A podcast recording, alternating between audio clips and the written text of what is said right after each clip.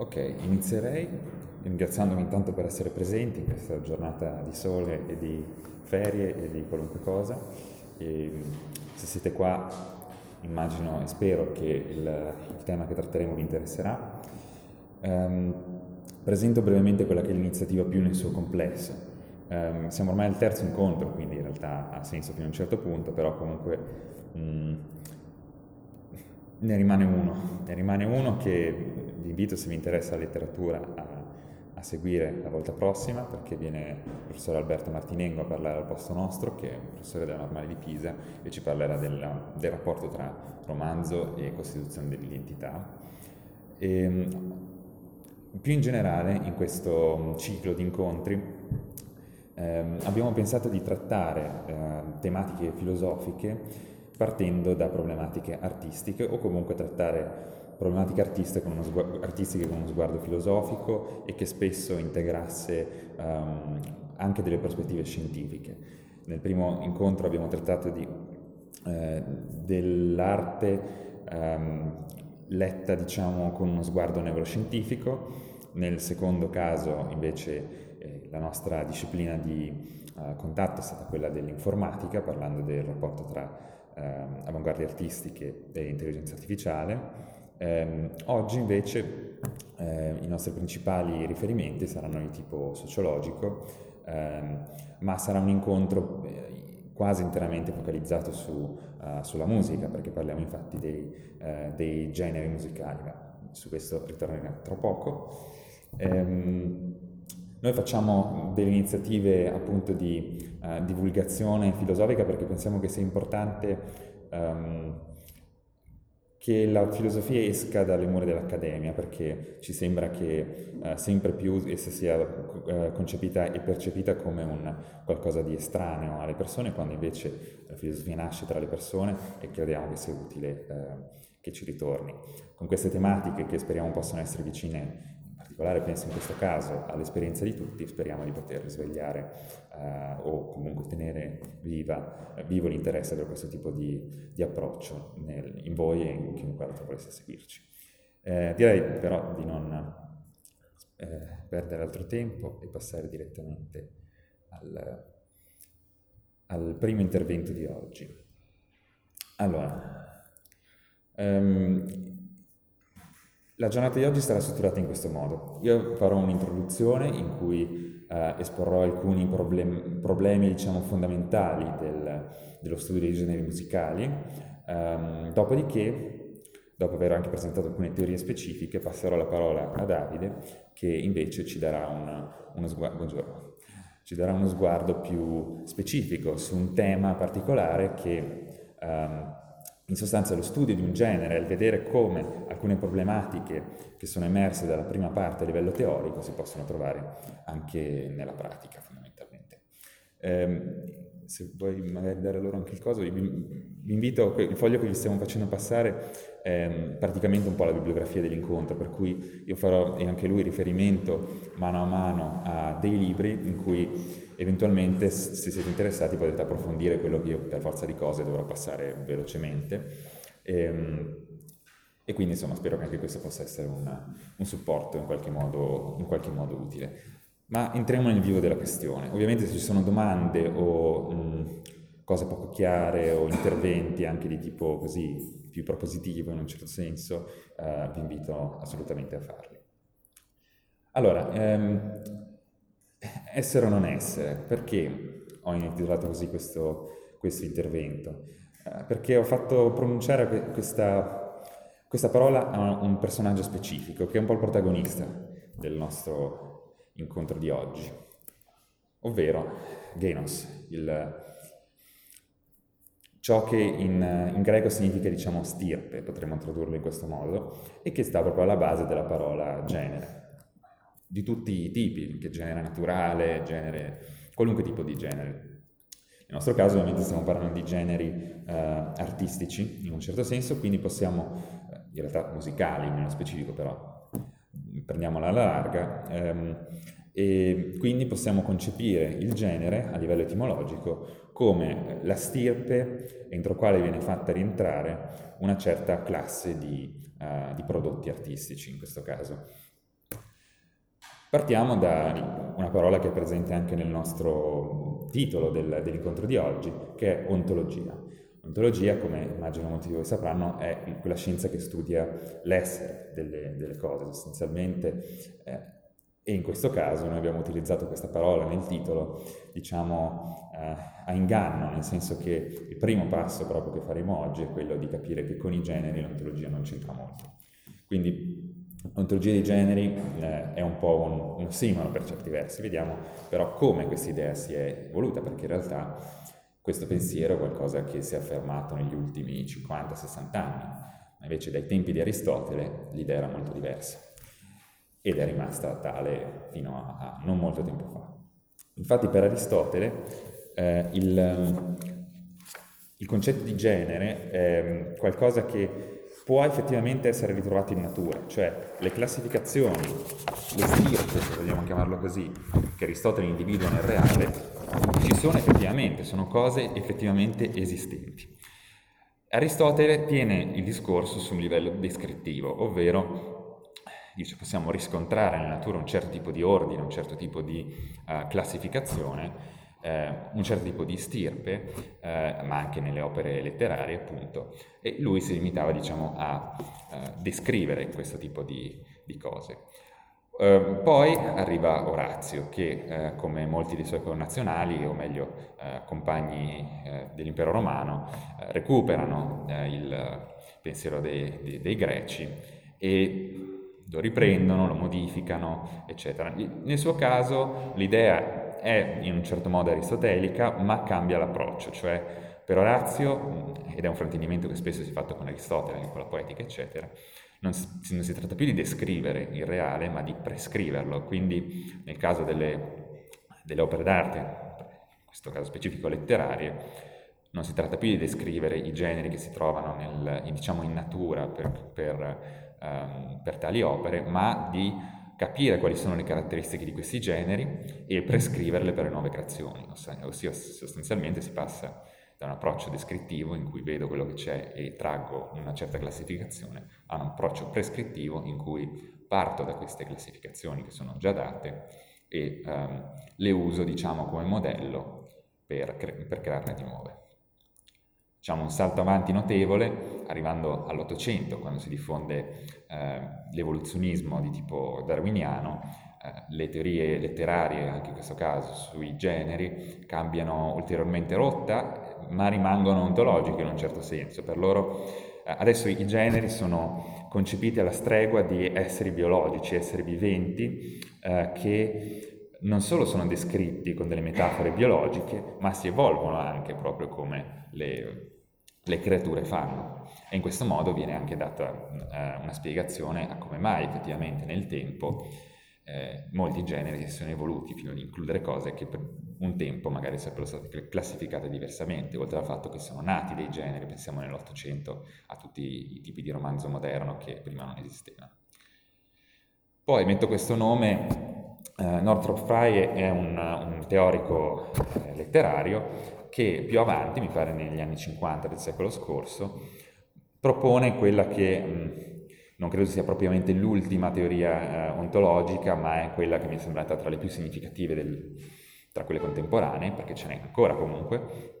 Per lui il discorso interessante è che um, il genere è da concepire alla stregua di un mito fondamentalmente eh, per cui ogni genere esiste nel senso che um, va a soddisfare un bisogno insito nella natura umana, un bisogno profondo che lui spiega alla stregua della psicanalisi junghiana. Quindi sostanzialmente i generi per lui esistono come archetipi eh, a cui il genere umano attinge in egual modo eh, e eh, le opere che fanno parte dei vari generi rispondono alle esigenze quasi mitologiche che si c'erano dietro a questa, a, questa idea. Però poi succede qualcosa, in realtà non propriamente grazie a questa persona che è Simon Fleet, ma um, diciamo che mi è sembrato un buon punto di partenza perché uh, Simon Fleet è uno di quelli che parla più, um, secondo me in modo più chiaro, mette subito in, in in luce il fatto che anche nella musica, per passare appunto al nostro, al nostro tema, ehm, i generi non sono da concepire in maniera ontologica. Infatti, eh, Fritz va a concentrarsi sull'aspetto funzionale dei generi. Eh, l'aspetto funzionale, ovvero che cosa ci servono questi generi.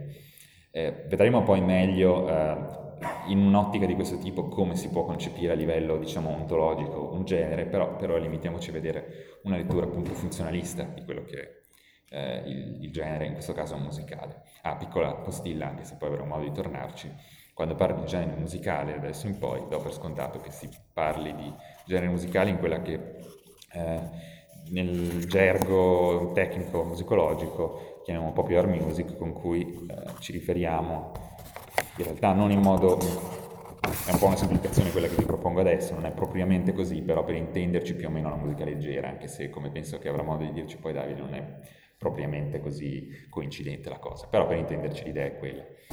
E, ehm, vediamo quali sono le funzioni per, per Fizz. Una prima funzione è veramente pratica, ma in realtà tutte, come vedremo, sono in qualche, in qualche misura, ovvero organizzare la vendita. Dice, grazie ai generi musicali ehm, non solo eh, l'industria riesce a dare un ordine e un tipo di impronta pubblicitaria, per esempio, o un'organizzazione precisa a ciò che produce, ma anche gli stessi negozianti, per esempio, nei negozi di dischi organizzano secondo genere e eh, queste organizzazioni sono possibili proprio grazie al fatto che viene, dato, viene accorpata un'etichetta a un, un'opera. E, ehm, però serve anche prima di questo, perché serve anche a definire la pratica. Pratica in questo senso pratica musicale, vale a dire, eh, immaginiamo un gruppo che si ritrova in sala prove e inizia a lavorare a dei pezzi e spesso magari questi non vanno a dire ah qui potresti, eh, mo- entrando nel tecnico, potresti fare questo tipo di ritmo, potresti eh, fare questo assolo aggiungendo un tot, eh, quantità in più di note di un certo tipo, di inflessioni di un certo tipo, no, molto più semplicemente facendo riferimento a un genere musicale puoi dire ah, fai una roba un po' più funk, fai questa solo in modo un po' più blues e subito uno ricollega al tipo di stereotipo a, a, che si associa a quel tipo di genere ed ecco che eh, anche a livello pratico della creazione musicale la cosa viene utile. Infine serve ad informare l'ascolto su due livelli, eh, ovvero eh, il L'accostamento sempre di un genere a un'opera permette alla critica, anzitutto, di eh, creare delle genealogie fondamentalmente, mostrare come un genere si evolve, come ehm, concepire un, un, nuovo artista, per esempio, dove collocarlo e di conseguenza l'ascoltatore, consapevole di ciò, è capace di muoversi più eh, disinvoltamente nel mare di, di musica che viene proposta continuamente. E oltretutto aggiungerei eh, non è da dare per scontato il fatto che questo tipo di consapevolezza vada effettivamente a modificare proprio l'ascolto che le persone fanno che, della musica che, che stanno ascoltando, ovvero ehm, se io so che un brano è rientra in un genere di un certo tipo, sono portato intanto ad avere certe aspettative, ma anche in qualche modo a uh, esperire di questo, di questo brano in un modo diverso. Ecco, mi sembra che questa prospettiva sia ottimamente eh, riassunta da un altro studioso che è eh, Jason Toynbee, eh, che dice che il genere musicale non è un'essenza testuale né un codice comprensivo, quanto piuttosto un sistema di orientamento, aspettative e convenzioni che coinvolgono l'industria, il testo e il soggetto, dove con soggetto possiamo intendere ascoltatori, musicisti e critici.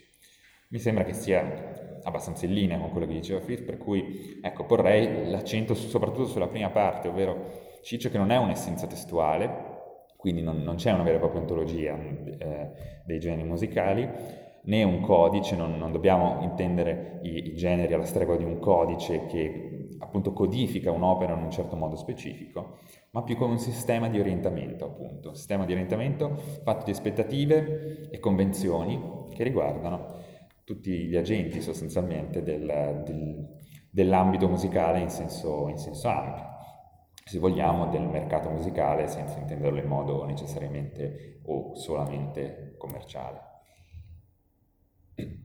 Come avremo modo di vedere da questo momento in poi, le discipline che fino adesso si sono occupate in modo prevalente di questo tipo di uh, studio sono la musicologia e la sociologia, per ragioni che potremo intuire, ma che vedremo con calma da adesso in poi. Vediamo alcuni nomi, mi soffermerò brevemente soltanto su quelli che non ritorneranno più di tanto in seguito, perché poi gli altri ovviamente ci sarà modo di vederli con calma.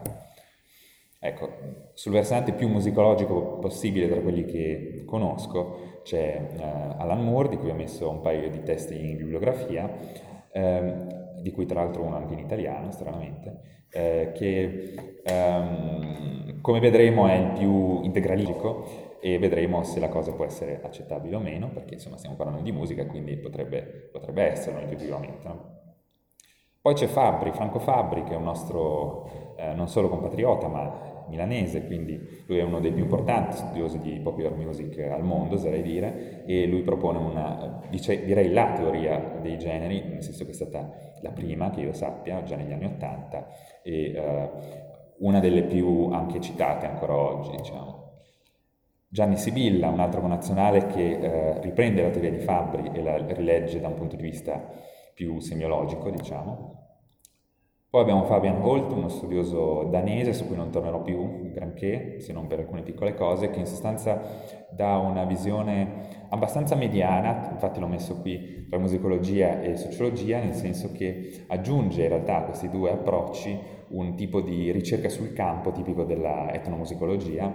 E allora il suo libro, che ho messo anche questo in, bibliografia, va proprio nei luoghi in cui i generi si formano a... Um, sostanzialmente eh, vedere ehm, come, come, essi si formano anche con delle importanti ehm, digressioni di tipo puramente musicologico, diciamo così.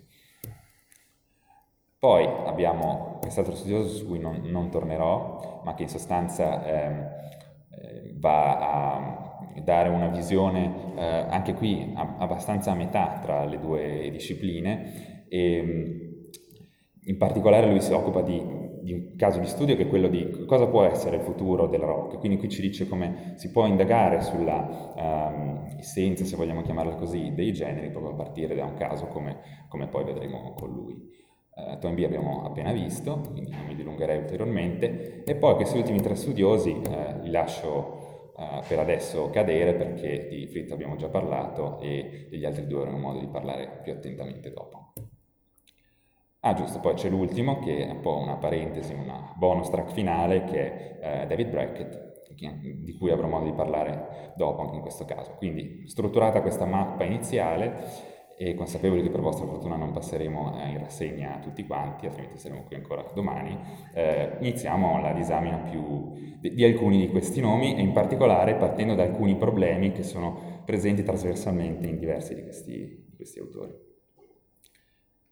Allora, eh, sì, eh, ecco, i primi due problemi che sono di tipo, eh, direi anche mh, mm, a priori rispetto ai problemi più concreti che vedremo tra poco, ovvero l'interdisciplinarietà e la particolarità. Ho voluto chiamarli così per riferirmi a due problemi che, sono, eh, diciamo, che emergono con particolare forza, secondo me, dal, dalle mm, teorie dei generi che, eh, che, andremo a vedere, ovvero in primo luogo l'interdisciplinarità. Come abbiamo visto, eh, sociologia e musicologia collaborano eh, alla ricerca di una eh, spiegazione che possa essere più inclusiva possibile e più eh, diciamo, soddisfacente possibile per i, i, problemi che andremo a vedere. Una prima domanda che però viene da porsi eh, approcciandosi a questi eh, contributi è riescono effettivamente a interagire in modo eh, abbastanza soddisfacente le, le, due discipline? E poi in realtà basta ehm,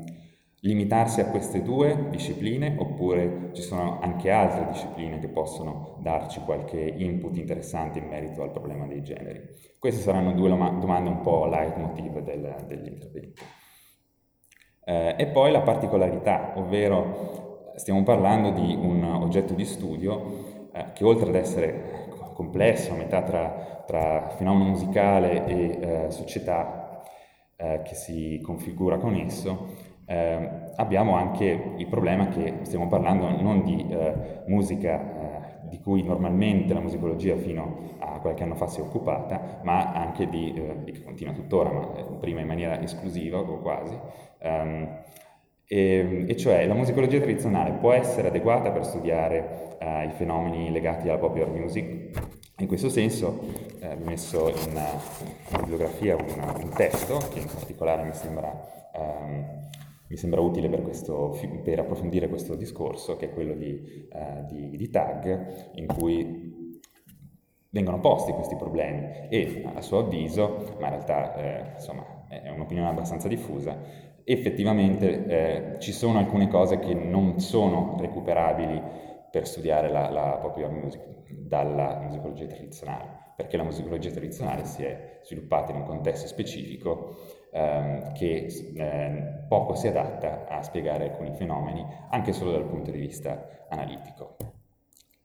Ehm, e poi una domanda che ci faremo più nello specifico dopo, il paragone con altre arti è adeguato? Ovvero, ehm, come già abbiamo intravisto, ci sono eh, diverse teorie sui generi e non tutte sono legate alla musica, anzi direi che una buona parte, soprattutto eh, tra l'altro tutte le, le, le, uh, le, teorie che abbiamo visto in precedenza, ma uh, anche tuttora c'è una proliferazione di, di, teorie che riguardano il cinema, la letteratura, quanto di quelle teorie può essere preso per, e diciamo riciclato o comunque uh, preso come spunto per dire qualcosa sulla, sulla popular music, questa è un, un'altra domanda che dovremmo porci. Ma passiamo a un primo vero e proprio problema, o meglio, una distinzione che è importante e che ci mette subito in relazione con alcune eh, problematiche di tipo teorico, ovvero la distinzione tra genere e stile, che è una cosa che mh, non è del tutto scontata. Propongo una eh, contrapposizione tra due studiosi che già citato in precedenza e che sono Franco Fabbri e Alan Moore. Eh, Vediamo infatti come eh, Moore concepisca il genere eh, alla stregua di quello che era la, la, musicologia classica, appunto, che per genere intende una cosa come uh, un, un, concerto, un, uh, un lead, un, uh, una sinfonia, ovvero è qualcosa che fa riferimento alla forma musicale, fondamentalmente, mentre invece lo stile è il, il modo in cui viene suonato sostanzialmente che nella musicologia classica può essere lo stile uh, di un dato compositore, nel, nella invece teoria di, uh, di, Moore questi due concetti si declinano per indicare, in primo caso, la forma musicale nel senso ad esempio di una ballad, ehm, e ne, eh, nel secondo caso quello che noi normalmente siamo abituati a chiamare genere, ad esempio il, il, rock, cioè abbiamo una forma e il modo in cui questa forma viene, diciamo, uh, interpretata. Per farci un'idea di quanto, per cercare di isolare, perché mi rendo conto che magari può non essere um, immediatissima la cosa, um, penso che con un esempio dovrebbe risultare tutto molto uh, intuitivo. Eh, vi farò sentire adesso tre uh, esempi di uno stesso brano, ne, ovviamente non deve essere a forza lo stesso brano, è può essere un brano di un genere, per dirla con Moore, eh, analogo, però ho deciso di usare proprio lo stesso brano, così non ci sono, diciamo, eh, neanche... Eh, non ci possono essere più di tanto dispute sul fatto che magari um, faccio sentire brani diversi pensando che tutti siano ballad, ma qualcuno potrebbe dirmi, ah, secondo me non è proprio così, invece no, è sempre lo stesso, quindi qualunque sia il genere di questo brano, um, il brano viene ripreso in maniera anche abbastanza eh, fedele da quasi tutti i punti di vista, in tutti e tre gli esempi. Quello che muta radicalmente ehm, è lo stile invece, quindi andiamo a sentire un brano molto famoso di Moody Blues del, degli anni 60 eh, nella sua versione originale.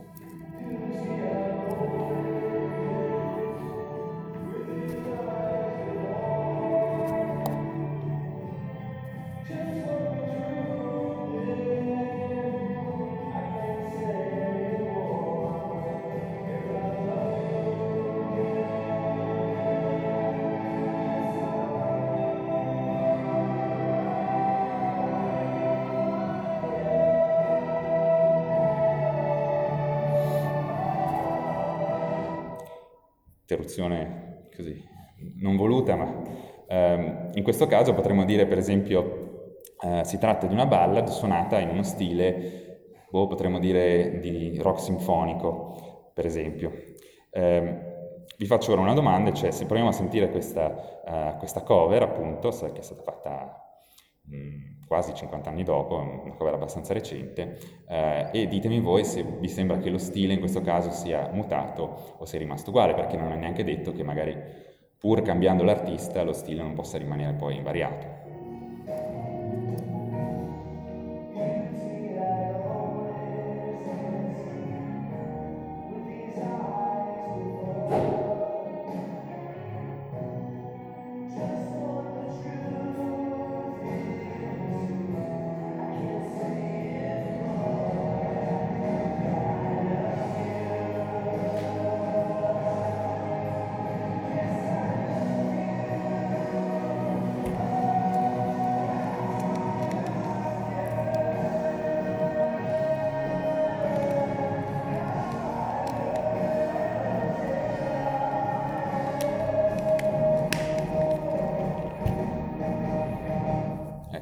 Accettano proposte. Secondo voi è lo stesso stile o è, è uno stile radicalmente diverso? Al di là che il brano sia lo stesso, insomma. No, infatti, direi che è fondamentalmente... No, infatti, io direi che lo stile è rimasto invariato. In questo caso sentiamo invece, eh, inutile fare qui il giochetto perché la cosa è abbastanza evidente, anzi è caricata apposta, infatti magari non è l'esempio migliore che hai potuto provare, trovare, ma per rendere particolarmente chiara la cosa, sentiamo questo esempio quasi eh, grottesco, in cui questo stesso brano, pur con una um, certa fedeltà, per esempio delle, delle, linee, dei vari strumenti, eccetera, anche se penso che non si noterà molto con la qualità eh, e il riverbero di questo luogo, però eh, brano è lo stesso, lo stile è radicalmente diverso.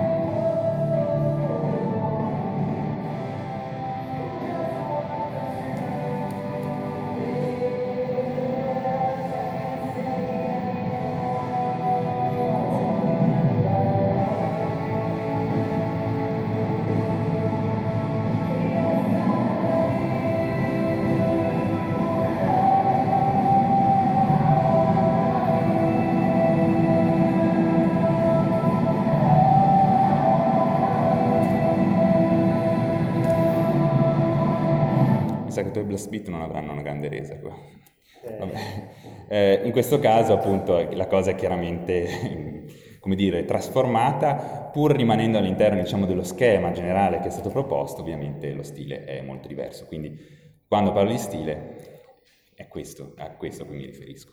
Suonare un certo brano, una certa forma musicale in un modo però radicalmente diverso, con degli stilemi molto diversi. Questi sono eh, un gruppo che si chiama Oceans of Slumber, che tra l'altro suonano stasera a Milano. Faccio un po' di pubblicità. Sulla spalla dei Sì. Eh, allora, um, Fabri invece ci dice una cosa piuttosto diversa. Infatti, nel, in, ah no, ci sono più libri di Fabri, mi pare. In, uh, sì, li trovate entrambi nella, nella prima parte. Uh, Around the Clock, se non ne parli tu dopo, dico Ok, beh, comunque è una sorta di introduzione storica, quindi l'abbiamo messa per questo, mentre invece i vari saggi di, sul genere di Faber li trovate tutti in un'antologia che è il suono in cui viviamo e eh, in questo libro appunto si vede, eh, Fabri parla proprio esplicitamente de, della diatriba tra lui e eh, Alan Moore su quale sia, che cosa sia un genere poi alla fine, perché in realtà quello che eh, Fabri intende con genere è effettivamente non quello che Fabri definisce stile, ma il punto è, se parlassimo di rock, Moore ci parlerebbe di uno stile, Fabri invece ci parlerebbe di un genere, però non intenderebbe quello che intende Moore comunque, perché eh, per Fabri il genere, esempio il rock, non è un, semplicemente lo stile, quella cosa che abbiamo astratto prima, ma è una serie di aspetti musicali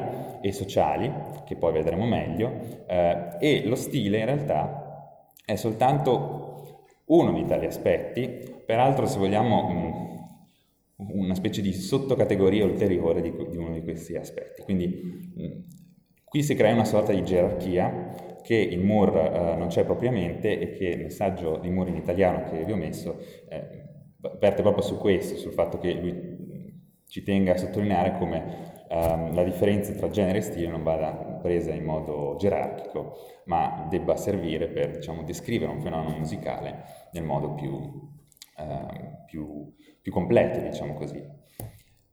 E però eh, cassiamo questo primo passaggio con la necessità di un'interdisciplinarietà. Perché? Perché se ci fermiamo semplicemente all'aspetto um, musicale, puramente eh, musicologico, analitico di, di un pezzo, ehm, certe cose del, uh, del, dinamico dei generi non sono uh, spiegabili, non basta un'analisi dei pezzi per definire ad esempio che un brano uh, faccia afferenza di un genere piuttosto che un altro. Questo Fabri lo sa bene ed è per questo che va a inserire degli aspetti che vengono appunto da altre discipline o che comunque rimandano a, ad esse. E quindi diciamo come morale di, prima, di, questo primo passaggio, l'idea è che nonostante si tratti di un discorso eh, che riguardi la musica, eh, non basta soltanto la musicologia per dare una, una, spiegazione completa di quello che è un fenomeno complesso come quello del, del genere musicale. Un'altra distinzione che ritorna più e più volte eh, vari, nelle varie indicazioni che vi ho lasciato è quello di eh, della distinzione tra genere e mainstream, dove con mainstream si intende sostanzialmente la musica uh, che vende fondamentalmente, la musica famosa, la musica che si sente alla radio e via dicendo. Perché uh, molti studiosi tendono a, giustamente direi, trovare una differenza tra, queste, tra questi due concetti, ehm, differenze che ora cerchiamo di vedere in una sorta di sunto tra le due cose e su come in realtà se mh, mm, intuitivamente potrebbero essere accostate, forse ha più senso metterle invece in contrapposizione, secondo molti di questi studiosi. Infatti, partendo dal mainstream, l'idea generale è che questo tipo di musica ehm, ha, punti ad essere musica universale, ovvero sostanzialmente non abbia un target specifico, ma tenda a muoversi in direzione di il più ampio pubblico possibile fondamentalmente. Non c'è una coerenza stilistica, in realtà su entrambi questi aspetti eh, torneremo poi, cioè, in, in, rapporto a quello che invece mh, sembrerebbe essere un genere, saranno più chiari, penso. E possiamo concepirlo, secondo alcuni studiosi, in particolare Lina, se non sbaglio, di cui vedremo un po' meglio dopo la teoria, ehm, più come un modo di produzione che non come un vero e proprio genere connotato dal punto di vista musicale, ma anche eh, sociale, nel senso di appunto target alla base, diciamo. Una...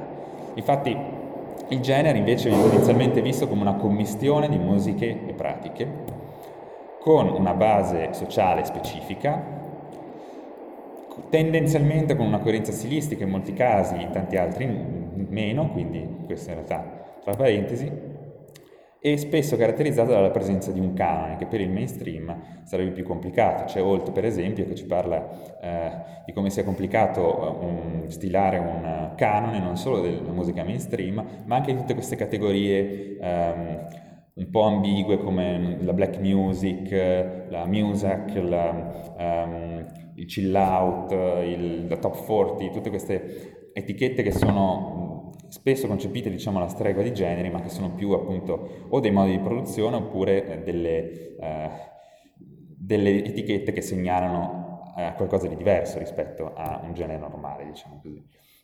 Eh, e poi c'è il fenomeno del crossover, di cui si occupa soprattutto eh, David Brackett, che è un, un fenomeno di diciamo ibridazione per cui eh, un genere musicale, diciamo, normale, va ad ibridarsi con il mainstream. E questo rende possibile, da un lato, seguendo quello che ci, che ci propone Holt, eh, un tipo di modernizzazione della musica, per cui mh, magari c'è un genere che in qualche modo è anche stagnante su, sui suoi stilemi su, e, e sulle sue fattezze, che eh, attraverso il confronto, ad esempio, con le nuove tecnologie del mainstream o con ciò che diciamo, va al momento, può subire una, una rimodernizzazione.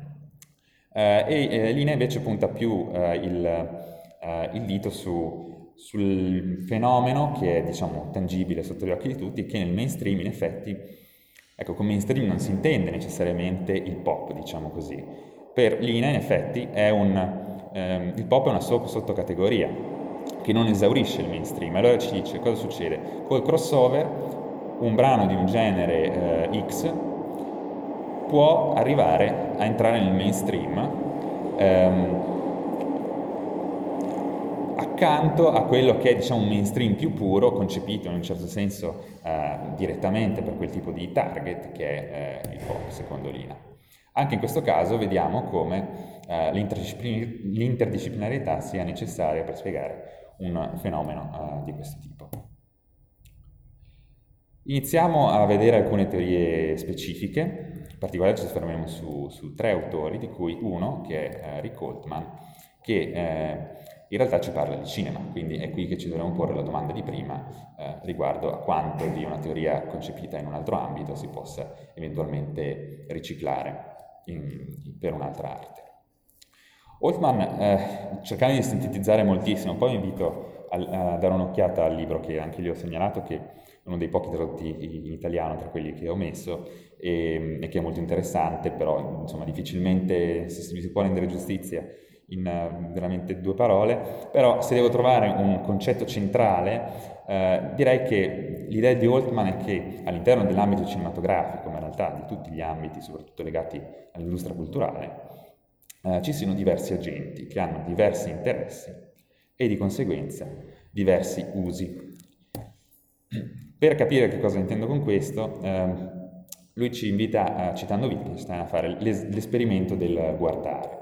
Ovvero immaginiamo di entrare in, in, un supermercato e di cercare, non mi ricordo, mi sembra delle noccioline lui propone, ma immaginiamo qualunque cosa, ehm, e nel supermercato magari lo troviamo accanto a determinati alimenti perché eh, vogliono sottolineare una determinata caratteristica di questo, uh, di, di questo alimento, eccetera, ma magari andiamo in, un, in, so, in, un'erboristeria e lo mettono da un'altra parte perché magari uno è interessato, immaginano che i loro potenziali clienti possano essere interessati o possano diciamo, andare a cercare queste noccioline in una zona che ad esempio riguarda uh, il cibo um, simile a quello e non quello che magari nel supermercato vicino possiamo trovare non so, il cibo che di solito si mangia insieme alle noccioline, immaginiamo, so, eh, oppure i cereali, reparto colazione nei, nei supermercati e invece eh, nel, in erboristeria o in un'altra cosa diversa eh, lo troviamo insieme a, a, altri cereali che magari non servono per la colazione. Questo tipo di esempio dovrebbe farci capire che eh, quando ci avviciniamo a un fenomeno, i diversi agenti che collaborano all'interno del, dell'ambito del cinema in questo caso, a seconda dei loro diversi interessi e dei diversi usi che vogliono fare del genere che affibbiano poi a un'opera, lo, leggeranno il fenomeno in un modo diverso e lo categorizzeranno di conseguenza. Per questo lui parla di una teoria sintattico-semantico-pragmatica. Concentrerei solo su quest'ultimo termine che appunto mette in evidenza il fatto che nella sua teoria sia fondamentale l'ambito pratico, cioè dell'uso che le persone fanno del, del genere.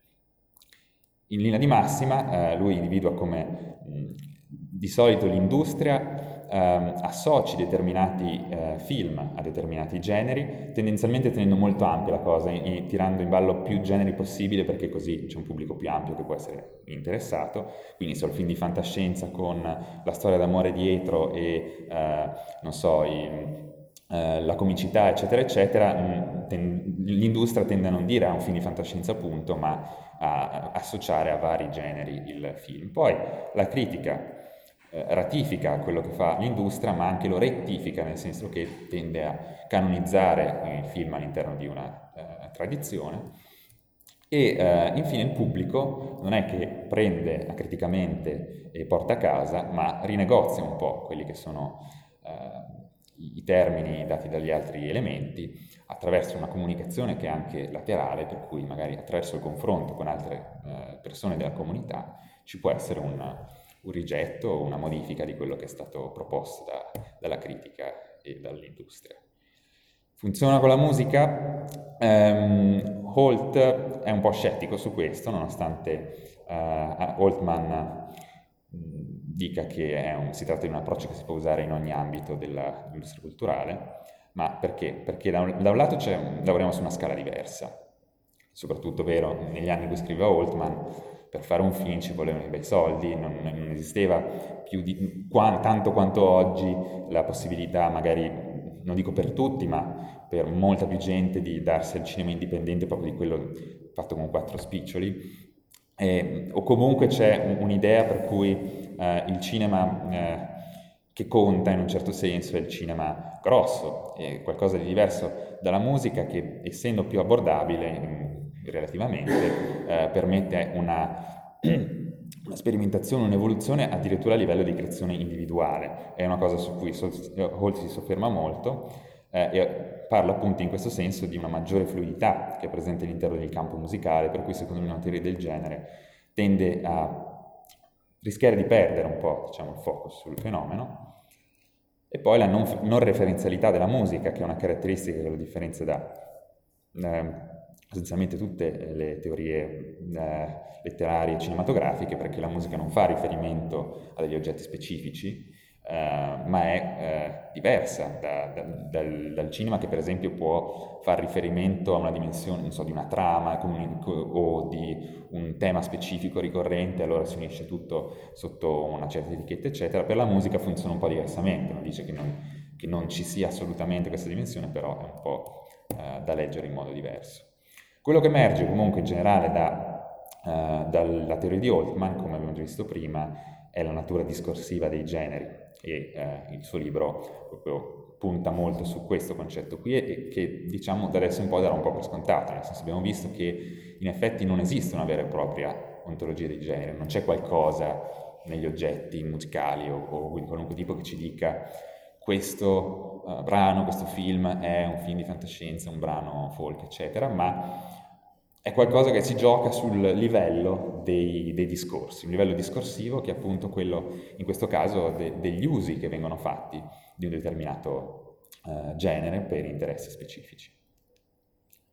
Vediamo alcune teorie uh, musicologiche, o diciamo prevalentemente tali. I signori che abbiamo già visto, uh, Alan Moore e Franco Fabri, abbiamo già visto come si fronteggiano, su che campo si fronteggiano i due. Um, però non abbiamo detto molto sulla teoria di, di, Franco Fabri, quindi lasciando perdere un attimino Moore, che abbiamo capito essere un musicologo un po' più duro e puro, diciamo così, eh, senza nulla togliere comunque le sue teorie che sono in realtà molto eh, intelligenti, ehm, vediamo un po' che cosa ci dice Fabri. Fabri definisce il genere come un insieme di fenomeni musicali reali e possibili il cui svolgimento è governato da norme socialmente accettate. Cosa vuol dire?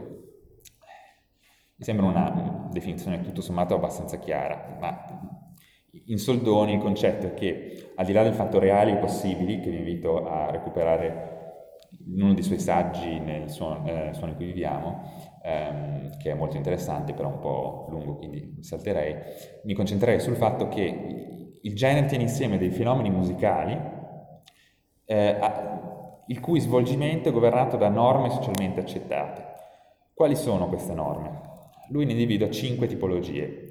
Norme tecnico-formali, cioè sostanzialmente quelli che riguardano il, uh, l'aspetto diciamo, più linguistico del, della musica, dove appunto rientra anche ad esempio uh, lo stile, per come lo, lo chiamava, no, come lo chiama Fabri, a differenza di, di, di Holt di, di Moore, eh, e poi le norme eh, semiotiche che riguardano più il piano eh, del significato che la musica vuole trasmettere, ma non solo, ad esempio anche una sottocategoria di queste sono le norme prossemiche, che sono ad esempio cosa ci si aspetta da un certo tipo di, uh, di musica, al, ad esempio ad un concerto, come si aspetta che si ponga l'artista rispetto al, al pubblico.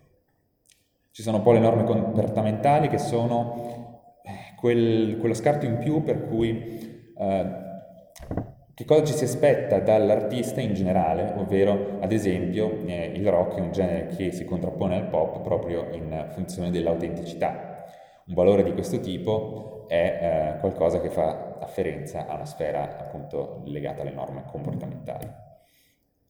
Ci sono poi le eh, norme sociali e ideologiche che riguardano il, um, diciamo, il pubblico di riferimento di un certo genere. Spesso i generi hanno un, un, un target che ha una determinata classe sociale o, o, che comunque è connotata socialmente in qualche modo, e poi le norme economiche eh, giuridiche, che sono invece um, quelle che riguardano sostanzialmente i mezzi di produzione del, eh, del genere, su, diciamo su che livello di, eh, di mh, campo produttivo si trova, se sul livello industriale e via dicendo, tutte quelle cose che uh, regolano diciamo, la produzione de, dell'oggetto musicale.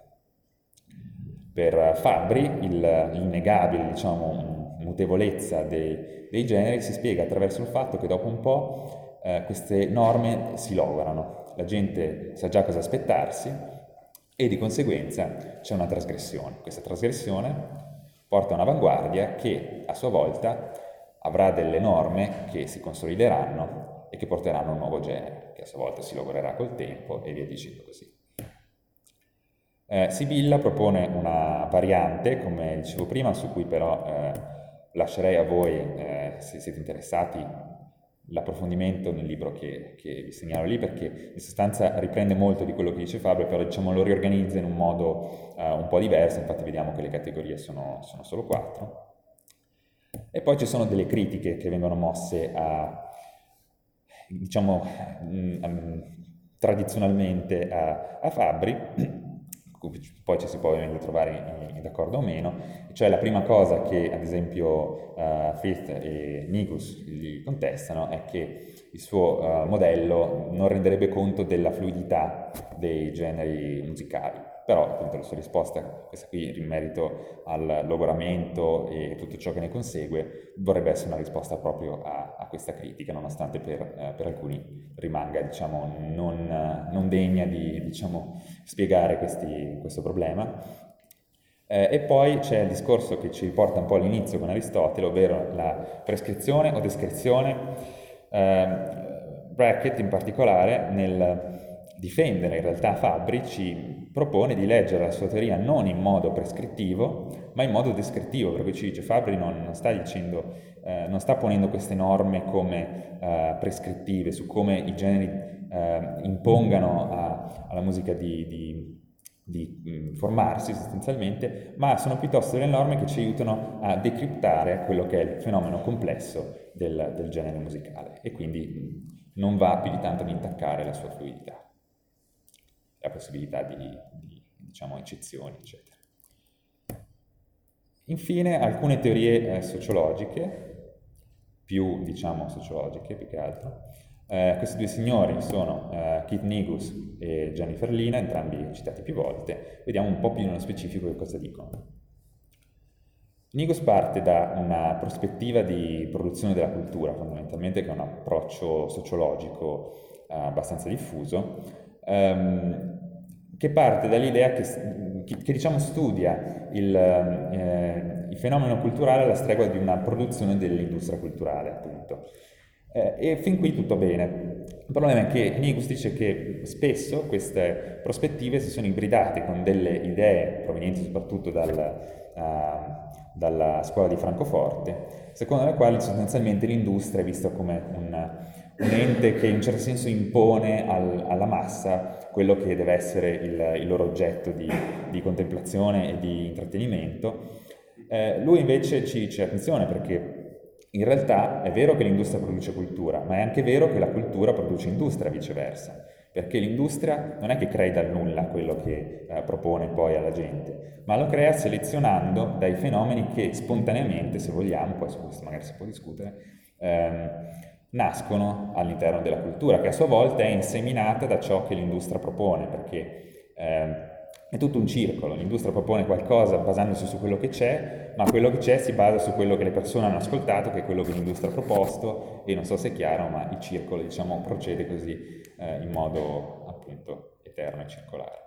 L'industria in questo senso si pone come mediatrice e non come ciò che impone un qualcosa al, al pubblico. Lina invece ehm, parte da un problema, cioè ci dice mm, per me non sono soddisfacenti quelle teorie che eh, lei chiama thing stories che spiegano l'evoluzione dei generi sulla base del, operato geniale di un singolo fondamentalmente, o questioni di questo tipo insomma. Allora ci dice, dobbiamo fare delle thick stories che si basano invece su come le comunità vanno a modificare eh, questi fenomeni che sono i generi musicali. In questo senso lei individua un, una dozzina di caratteristiche che ricorrono in tutti i generi musicali, o una trentina che sono il suo campione di studio, insomma trova che ci sono questi aspetti che ritornano sempre, che ovviamente sono declinati diversamente a seconda del genere, e sulla base delle diverse configurazioni ricorrenti di questi uh, aspetti individua uh, quattro genre forms, che sono diciamo, degli archetipi uh, di quattro macrocategorie entro cui possono essere fatti rientrare tutti i vari generi, che sono il genere d'avanguardia, il genere basato sulla, sulla scena, scena musicale, scena culturale, diciamo, e, um, il genere basato sull'industria e quello uh, basato invece su una sorta di perpetuarsi di quelle che erano le, um, le caratteristiche del genere ormai passate, è diciamo, il genere tradizionalista che nella sua fase di decadenza eh, continua diciamo, a, ri- a ripetere e cercare di riportare in auge un genere che è passato attraverso l'industria. Perché dico che è passato attraverso l'industria? Perché Un'altra cosa che Lina eh, trova sono le traiettorie, ovvero vede che ci sono delle ricorrenze secondo le quali eh, questi diciamo, contenitori si susseguono in, uh, nei casi poi che lei osserva in maniera empirica. Per cui individua delle tra- traiettorie per, di cui diciamo, la più ricorrente in assoluto è quella che lei chiama AGSIT, se vogliamo dirla così, che, sarebbe, che sta per avanguardia, ehm, scena, industria e tradizionalismo. E questo è tipica, il tipico percorso a livello di eh, mezzi di produzione e di eh, pubblico alla base e di tutto diciamo, quel, quel, calderone di aspetti sociologici che si legano a un genere. Questo è il tipico decorso di un genere. Il problemino eh, eh, che emerge alla fine eh, è che eh, quello che Lina propone di fare è di eh, diffidare in un certo senso da quelli che sono i concetti di genere eh, più, che usiamo normalmente per valutare la possibilità di um, rifarsi più a queste general forms, ossia piuttosto, l'esempio che lei fa è piuttosto che dire mi piace il free jazz, potrei dire ma mi piace eh, i generi di, mm, in fase di avanguardia, diciamo così. Eh, questo, al di là del fatto che poi possa essere coerente o meno, interessante o meno, eh, secondo me ci porta ancora al problema di prima, cioè qui siamo all'estremo opposto eh, di quello che abbiamo visto prima con Moore, ovvero un, un approccio che eh, tiene conto della base sociale dei generi, ma tiene poco conto di quello che invece è il fenomeno musicale, perché vediamo degli esempi per renderci conto, proviamo ad ascoltare eh, tre brani che possono fa- essere fatti rientrare all'interno di, un, di una genre forma di avanguardia in un certo senso eh, e proviamo a chiederci se è così automatico che una persona che dice eh, o che intende dire dicendo mi piacciono i generi d'avanguardia o meglio il genere d'avanguardia, mi, pia- eh, mi, piace questo primo pezzo, se è così scontato che eh, intenda mi piacciono anche gli altri due. Faccio sentire così senza grandi spiegazioni. Prima un esempio di cosiddetto black jazz.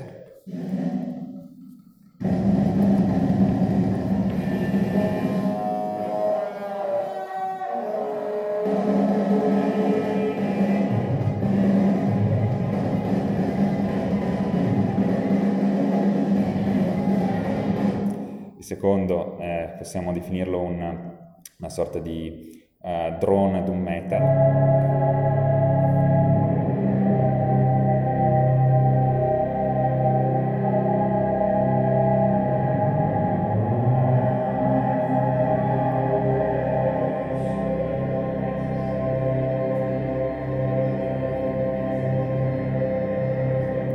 questo terzo che per quanto mi riguarda sfugge a qualunque descrizione.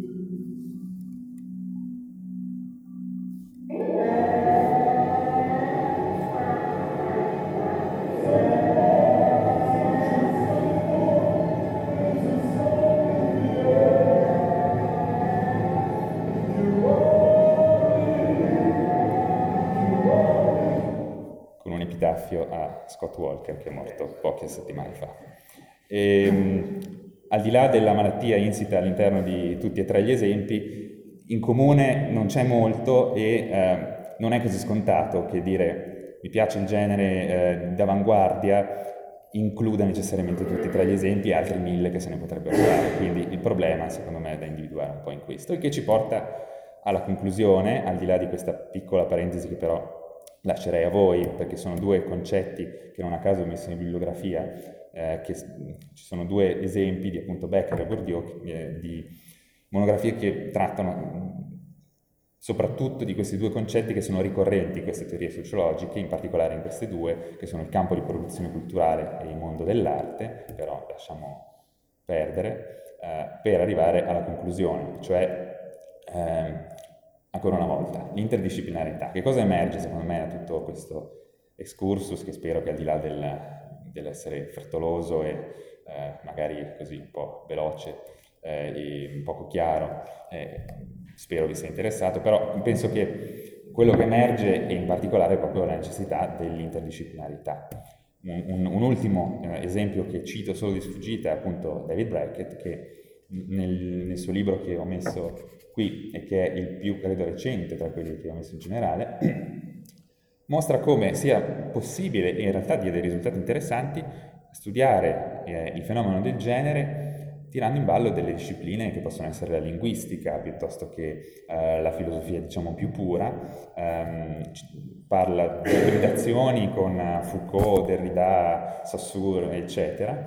E i risultati sono interessanti, quindi quello che eh, vorrei lasciarvi in qualche modo è l'idea che sì certo musicologia e sociologia ancora forse devono lavorare un po' per studiare in maniera... Eh, completa il fenomeno, ma forse non ci riusciranno neanche mai perché si tratta di un fenomeno talmente complesso che eh, mette, mette, in gioco tanti aspetti che devono essere studiati da discipline eh, differenti. E alla fine l'idea che solo uno sguardo sfaccettato possa cogliere la complessità del reale, che è un po' il, eh, penso, il, il concetto alla base di questo laboratorio che vi proponiamo, anche in realtà con le altre nostre iniziative, la complessità del reale eh, non può che essere affrontata attraverso appunto un'apertura, attraverso eh, verso non solo la filosofia, non solo la musicologia o la sociologia o qualunque altra singola disciplina, ma tutti quelli che sono gli strumenti che, che l'uomo ha a disposizione. E detto questo, io ho concluso, lascio a voi eh, spazio per domande, approfondimenti o quello che vi interessa, dopodiché lascerei la parola a Davide che appunto applicherà, o meglio, ci mostrerà attraverso un caso di studio specifico alcune di queste problematiche e alcune applicazioni possibili. Prego. Eh, parlato del, del crossover. Sì.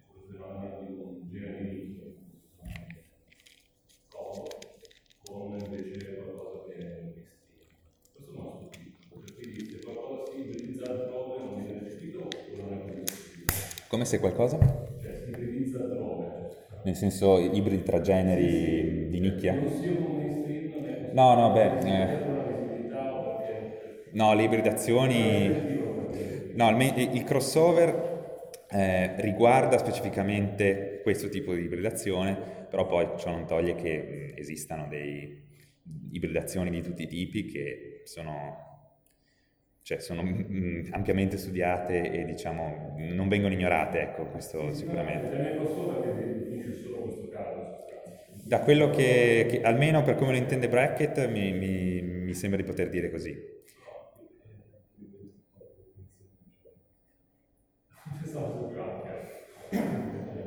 Anche se in effetti appunto anche etimologicamente il termine in qualche modo lascia intuire un generico appunto però sì, l'idea è proprio che da un, da un lato abbiamo ge- eh, i generi, abbiamo, dall'altro lato abbiamo mainstream, che è un po' la stessa cosa del cinema d'autore e cinema di genere, sono un po' capovolte in un certo senso.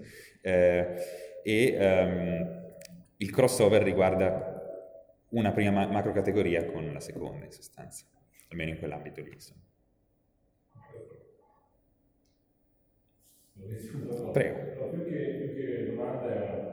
Certo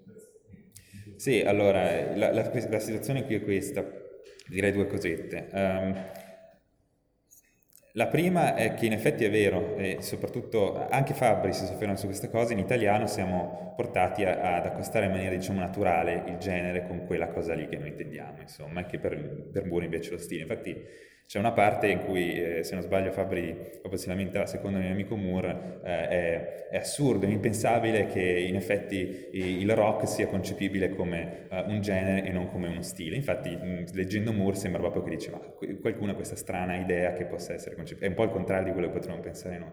Perché in realtà, eh, dice Fabri, che la concezione che, eh, de, de, del genere a livello linguistico in inglese è una cosa un po' diversa da quella in italiano, che quindi rende già un po', un po così la, la, un po' ambigua e un po' di, di confine la, la, la, questione. E poi c'è anche il fatto che Moore ehm, appunto si rifà alla musicologia, o meglio, non in toto, però su questo aspetto si rifà alla musicologia tradizionale in cui appunto il genere è, è la forma musicale, cioè appunto il lead, il concerto, eccetera, eccetera, che è accostabile alla ballad o quello che è insomma nella, nella popular music. Quindi questi penso che siano i due aspetti che lo portano in questa direzione, un po' poco intuitiva per quanto riguarda noi. Ecco. Eh, riforma?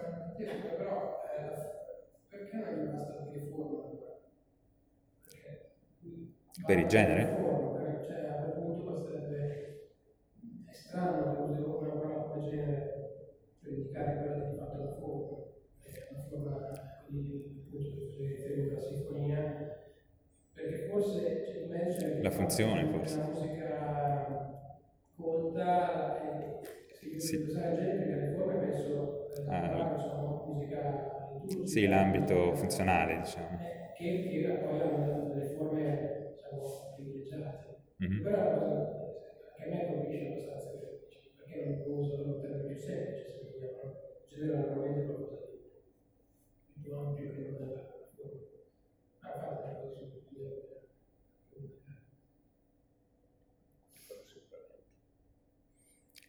Se non c'è altro passo la palla.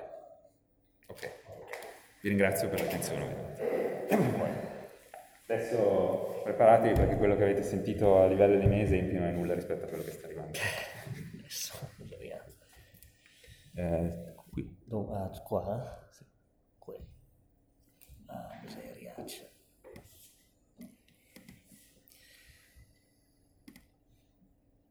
Perfetto. Allora, sì, dopo questa eccellente carrellata di teorie musicologiche, sociologiche che ci ha portato Mattia, io vorrei presentare un caso di studio musicale, un singolo caso di studio musicale che secondo me è emblematico per tra virgolette, confutare una teoria ontologica dei generi, cioè l'assunzione che il genere sia un'entità che abbia uno statuto ontologico, che in filosofese significa che esista, che abbia uno statuto che ha a che fare con l'essere e non con, ad esempio, la fruizione. Ecco, prima di analizzare questo caso specifico ci terrei a presentare il cosiddetto triangolo assiomatico di Tag. Philip Tag è un grande musicologo contemporaneo che sostiene che la musica sia essenzialmente un fenomeno culturale e a strati culturali differenti appartengono musiche differenti, strati culturali differenti producono musiche differenti. In particolare la cultura alta produce la cosiddetta musica colta, cioè la musica che nasce nelle accademie, la cultura popolare da non confondere con la cultura folclorica produce la cosiddetta popular music, che è una macro categoria ancora oggi non di facile definizione, e la cultura folclorica produrrà invece la musica folk. Come facciamo noi all'ascolto a insomma, individuare se si tratta di musica colta, popolare o folclorica? Tag individua una nozione molto utile che è quella di musema, sostanzialmente il musema è la più piccola unità stilistica referenziale che porta un significato che noi sappiamo decifrare in base alla nostra conoscenza pregressa. Ad esempio un coro di voci rimanda all'aldilà, una figurazione ritmica come ta ta ta ta ta ta, ta rimanda alla, alla marcia, possono essere figurazioni ritmiche, melodiche o timbriche. Ci sono musiche che le portano, altre che non le portano, ma in generale alcune musiche portano musei di un certo tipo, altre altri, e noi siamo in grado quindi di raggrupparle. Perché dico che questa nozione di popular music di cui ci stiamo occupando adesso è problematica? Perché sostanzialmente viene racchiuso tutto ciò che non è musica colta e non è musica folk. Ora, generalmente la si definisce musica leggera, però tra un po' vi mostrerò che non è propriamente così. Eh, la si definisce musica di intrattenimento altre volte, ma anche qui ci stia stretti oppure la musica che viene subordinata al circuito commerciale, ma anche qui ci sono casi che insomma smentiscono questa cosa. Il caso che vi voglio presentare io è quello del black metal e qui io credo che sia necessaria un'excusazione un petita perché adesso ci si potrebbe chiedere ma perché proprio il black metal? Ci sono così tanti casi musicali, perché occuparsi proprio di un caso musicale così controverso? Eh, che è stato anche un fenomeno sociale e come fenomeno sociale non è stato sicuramente meno controverso, beh ecco io credo che sia compito, un dovere morale del musicologo degno di questo nome il non lasciarsi scoraggiare davanti a casi, se vogliamo anche insomma di non facile trattazione, soprattutto se questi ormai hanno quasi 40 anni e sono in grado, secondo me, di confutare teorie che si propongono come universali, come quelle appunto sui generi. Che cos'è questo black metal? Allora, contrariamente a quanto talvolta si sente dire, si sente credere, non è l'heavy metal suonato dalle comunità di colore, ma è stato un movimento musicale e sociale che è nato in Norvegia, perlomeno per come viene inteso oggi, perché in realtà è più complicata come cosa, intorno alla fine degli anni 80, inizio anni 90, precisamente nelle tre città norvegesi di Oslo, Bergen e Kolmond sostanzialmente faceva e fa tuttora della, suo portabandiera l'estremizzazione della musica heavy metal in tutte le sue forme, estetica, lirica e sonora. Una sua caratteristica è che rigettava qualunque approccio alla commercialità e alla buona produzione. La cattiva produzione veniva esplicitamente ricercata, cioè si volevano registrare male, volontariamente e soprattutto non volevano che la loro musica circolasse, il che è, se vogliamo, paradossale. Già qua capiamo che mm, popular music, insomma, Sopra, è stato un movimento poi anche molto elitario, chi apparteneva eh, si, come dire, era fiero di appartenere a questo movimento, eh, c'era una grande affiliazione quasi religiosa, si parlava molto spesso di culto, che è un termine religioso, black metal cult, diceva, e ahimè è balzato alla cronaca questo movimento per via anche di alcune azioni criminose, in particolare roghi di chiese, perché si, eh, come dire, eh, è stato un movimento fortemente anticattolico, anticristiano, controverso anche per questo. E come è nato? Qui vi ho messo un paio di, di foto, qui vediamo in basso i, i, Mayhem, che sono stati una delle band più, eh, come dire, rappresentative di questo genere, band norvegese, qui vediamo anche l'estetica con questo pesante trucco facciale, ad esempio, che prende il nome di Corpse Paint. E eh, cosa è successo in Norvegia ad Oslo? Praticamente questo ragazzo qui, il cui nome d'arte era Euronymous, il vero nome Oysten Arset, aveva aperto un negozio di dischi. Qui vediamo lui nel suo negozio senza trucco facciale. Questo negozio si chiamava Helvete, Helvete in norvegese significa inferno. E questo negozio aveva un bagaglio, scusate mi viene da ridere perché in questa foto sembra altissimo, in realtà era alto 1,60 m, quindi questo dimostra che pur di sembrare cattivi ogni espediente, eh, come dire, va bene. Questo negozio di dischi aveva un basamento un sotterraneo, qui ne vediamo un muro su cui è stata, è stata scritta questa, questa scritta black metal, eh, una storica scritta, in cui questi gruppi, questi ragazzi, erano tutti ragazzi molto giovani, intorno ai vent'anni, si incontravano per ascoltare musica, per discutere, per socializzare, sentirsi parte di qualcosa. Ecco, il movimento black metal nasce così, sostanzialmente, come fenomeno sociale di aggregazione. Ma ovviamente verrà prodotta anche della musica.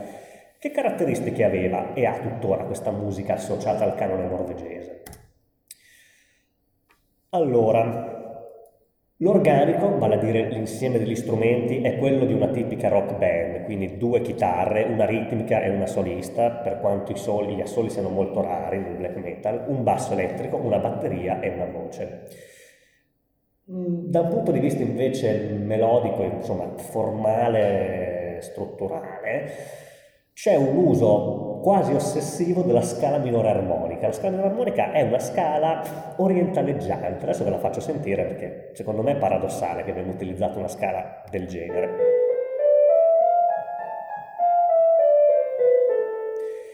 Noi la rimandiamo a un immaginario orientaleggiante, però combinata in un certo modo può essere anche molto scura.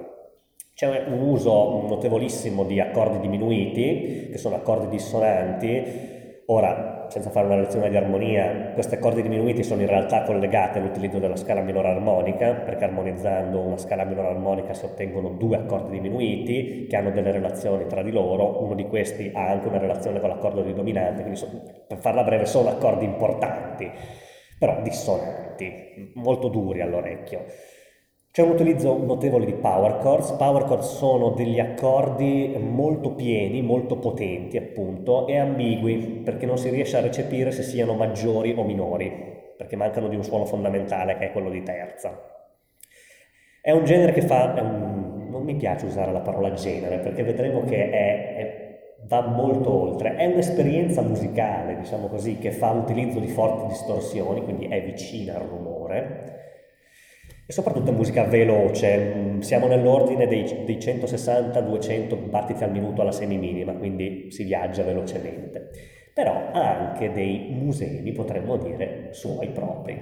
Uno è il tremolo picking. Il tremolo picking è una tecnica eh, che viene utilizzata da chitarra e basso, che consiste sostanzialmente nel ribattere la stessa nota il più velocemente possibile con questo movimento del polso, quindi anche molto faticoso. Il blast beat invece è una tecnica tipica della batteria che consiste nell'alternare un colpo di gran cassa e un colpo di qualunque altro pezzo della batteria a un colpo di rullante. Quindi hai un colpo di gran cassa e diciamo così tom in battere e di rullante in levare. L'effetto è quello di una mitragliatrice, così, molto veloce anche questo. E poi forse il musema più noto del black metal che è lo screaming. Lo screaming è una tecnica vocale che mira a distorcere la voce, a renderla fondamentalmente poco umana, molto sofferta e lacerante. Mettendo insieme tutto questo otteniamo un tipico pezzo black metal associato al canone, che ora vi faccio sentire piano perché ci sono i bambini sopra.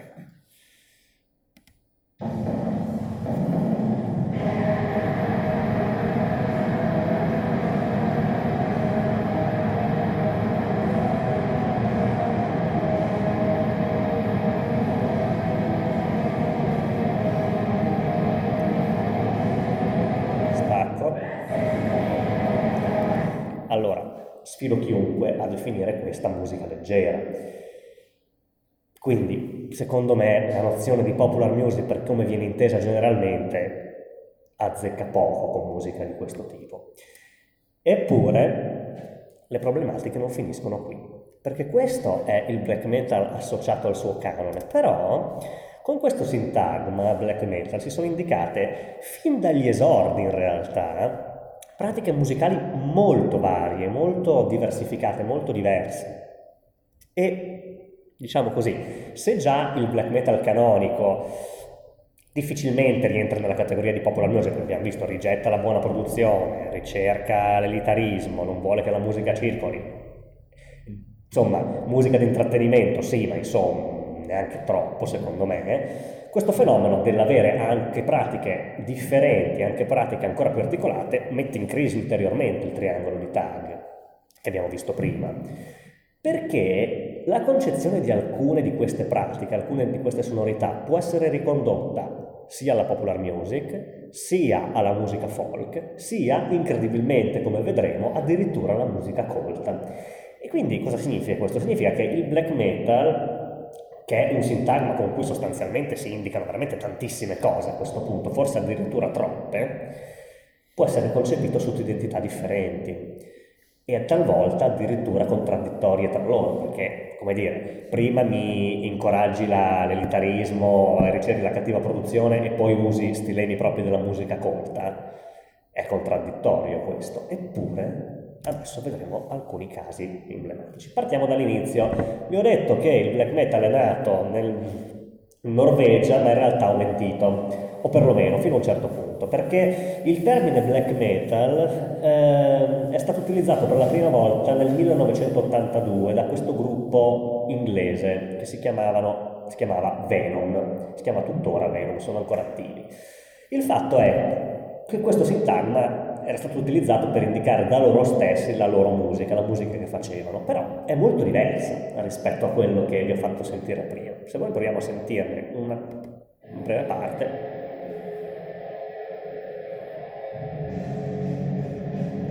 No, come si fa? Scusa, faccio così.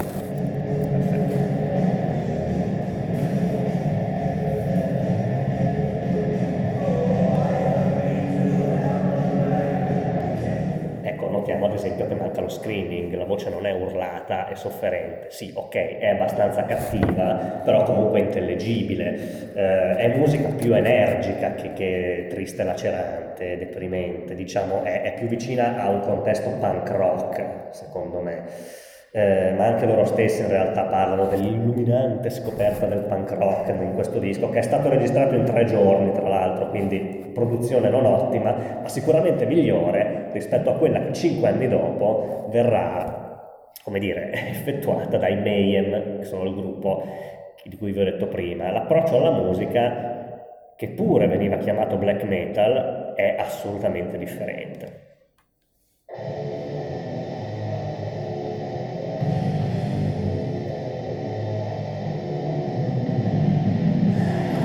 Eccolo qua. Difficilmente ascoltabile naturalmente, fu veramente un, un, un, qualcosa di dirompente l'arrivo di questo EP, ovvero un piccolo disco sostanzialmente con, con poche tracce dentro. Ma nel 1992, quindi esattamente dieci anni dopo, si arriverà alla consacrazione di questo movimento in Norvegia con la registrazione di questo disco, A Blaze Northern Sky dei Darktron, che consolida anche l'estetica black metal. Vediamo qui il logo illeggibile, qui c'è scritto Darktron, e il contrasto in colori bianco e nero, che già appariva nei Venom, il trucco facciale e l'autocelebrazione a Blaze in the North Sky, cioè un lampo nel cielo del nord. Loro sono norvegesi, quindi ovviamente è autocelebrativo. Questo disco non ve lo faccio ascoltare perché vi assicuro è veramente difficile da ascoltare, eh, siamo ai limiti della cacofonia, vi basta sapere che l'approccio alla musica è ancora più estremo, ancora più scarno rispetto a quello dei Mayhem. Quindi davvero io credo che, che ovviamente questa operazione aveva il senso di quello che vi ho detto prima, quindi ricercare il militarismo, restituire purezza alla musica di metal che la stava perdendo perché stava diventando musica molto commerciale il cosiddetto metal estremo vendeva comunque bene, il che è paradossale. Però questi sicuramente non hanno venduto bene quando sono comparsi sul, mercato, hanno cominciato a vendere bene dopo. Ecco, questo, diciamo così, è qualcosa di vagamente assimilabile alla popular music, perlomeno la musica dei Venom, quindi contesto punk rock, eppure vi ho detto ci sono alcuni musei associabili alla musica colta nel black metal. Com'è possibile? Allora, questa cosa in realtà di utilizzare arrangiamenti orchestrali, tastiere, un'attenzione alla composizione maggiore, avviene già nei primi anni. Quindi già nel 94 più o meno si comincia a utilizzare sonorità che rimandano un contesto sinfonico orchestrale, ma è negli ultimi anni, quindi negli anni 2000, che questa cosa inizierà davvero a prendere piede.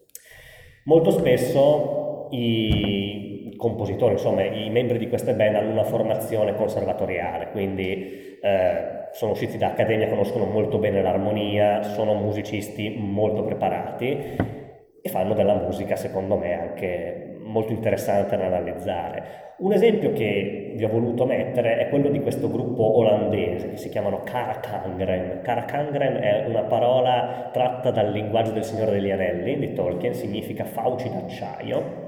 Questo è un concept album, è un concept album sulla guerra, questo concept album significa che eh, fondamentalmente ogni traccia costituisce un passaggio di tutta la storia sulla guerra e a un certo punto compaiono in alcune tracce dei musei davvero strani in un contesto black metal. Ve ne faccio sentire uno. Aspettate che recupero il minutaggio perché mi sono scordato. Ok. Perché sennò... Devi farlo partire prima. Ah, lo farò partire. Sì, hai ragione. Cioè già, già qui è strano, no?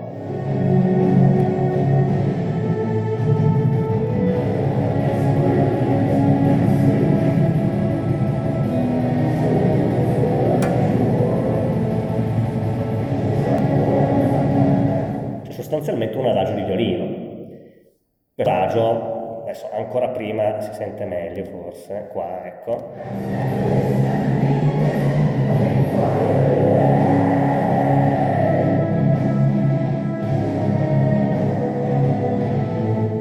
Potrebbe averlo scritto Corelli per quello che mi riguarda, però inserito in questo contesto è, destabilizzante, non appartiene al canone black metal. Allora, che senso ha tutto ciò? Perché inserire questo, questo musema? Ecco, generalmente lo si fa per restituire un contesto orrorifico, tetro, ampliando quindi i, i musemi propri del black metal per restituire questo immaginario tetro e orrorifico. Però questo gruppo va davvero oltre. Davvero, un, altro musema che, che recupera, ad esempio, è, loro definiscono la loro proposta opera black metal quindi opera lirica ovviamente rimanda al contesto colto. Ed effettivamente c'è uno stilema proprio dell'opera che è l'alternanza fra il recitativo e l'aria.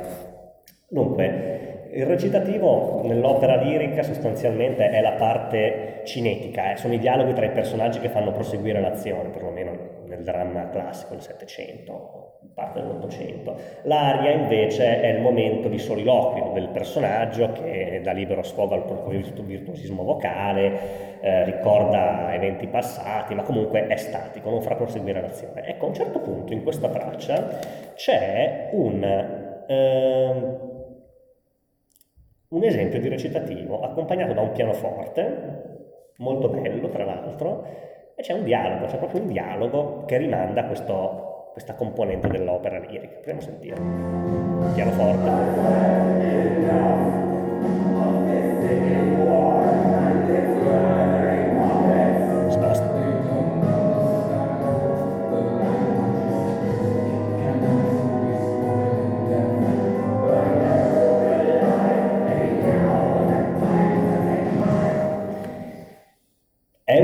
Recitativo a tutti gli effetti, secondo me, c'è veramente una, un dialogo fra due personaggi con accompagnamento unicamente di pianoforte. E questa non mi sento di definirla musica colta, però è qualcosa di molto vicino alla musica colta. Ultimo esempio in questa canzone un uso drammaturgico di uno stilema proprio del black metal, che è il blast beat. Vi dicevo, quest'album è un concept album sulla guerra, a un certo punto in questa canzone si sente un grido, open fire, cioè aprite il fuoco, e abbiamo la batteria che col blast beat imita il suono della mitragliatrice, cioè questa in musica colta viene definita musica a programma, musica descrittiva, cioè musica che mira a ricreare un, un oggetto esterno alla musica stessa praticamente. Vediamo se riesco a farvelo sentire. Allora, qui 6.10. Qua.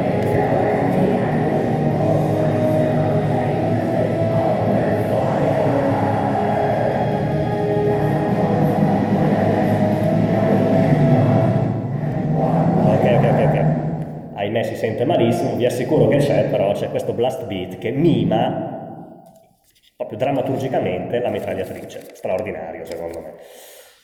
Per finire vi eh, faccio sentire una, un'aria, un'aria black metal, ci abbiamo visto il recitativo prima, a un certo punto in un'altra canzone l'accompagnamento strumentale o meglio, l'accompagnamento distorto cessa, rimane solo quello orchestrale e abbiamo il cantante che declama in una maniera anche molto difficile perché lo screaming di questo, di questo ragazzo è molto definito, molto alto, molto chiaro e pronunciare frasi lunghe con questa tecnica di canto è anche tecnicamente molto difficile, quindi questo ragazzo evidentemente ha fatto tantissimo esercizio, tantissima pratica, altra cosa che insomma nel black metal canonico non è che si faccia, si mettevano lì, si suonavano, l'obiettivo era creare la musica più, più potente, malvagia esistente, ci sono anche riusciti secondo me, però non c'era questa, questa attenzione proprio alla resa sonora. E adesso vi faccio sentire quella che secondo me è uno degli esempi di screaming più tecnicamente difficile mai realizzato.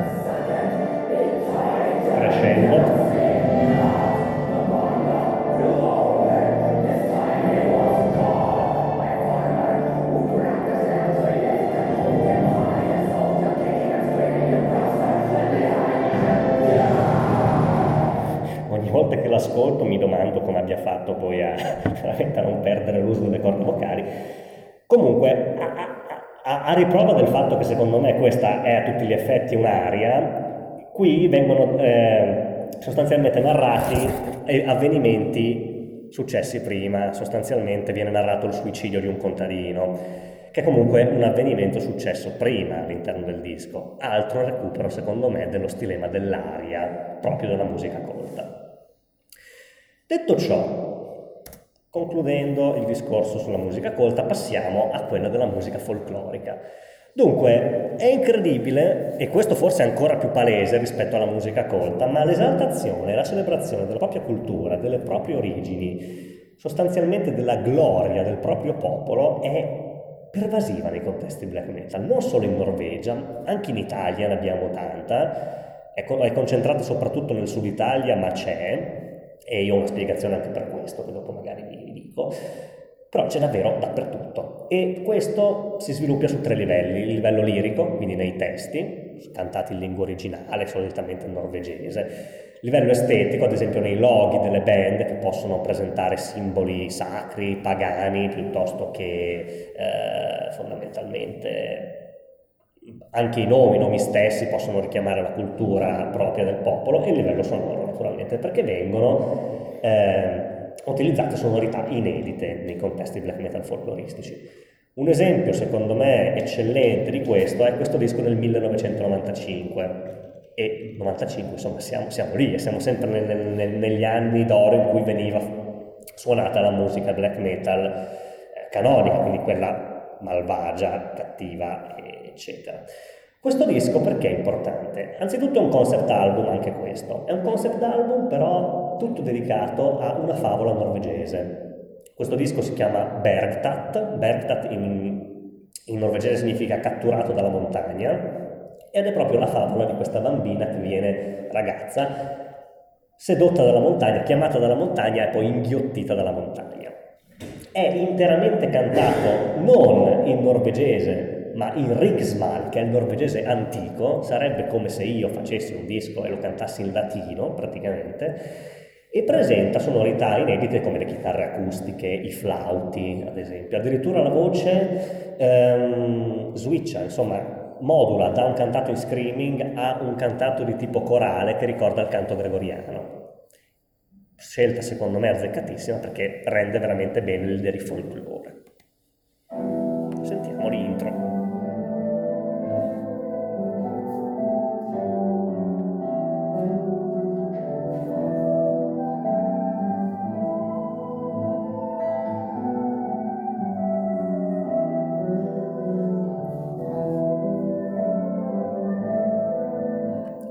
bello da ascoltare, melodico. No? Ecco, black metal poi arriva, eh? non è che uno pensa di essere salvo, poi in realtà...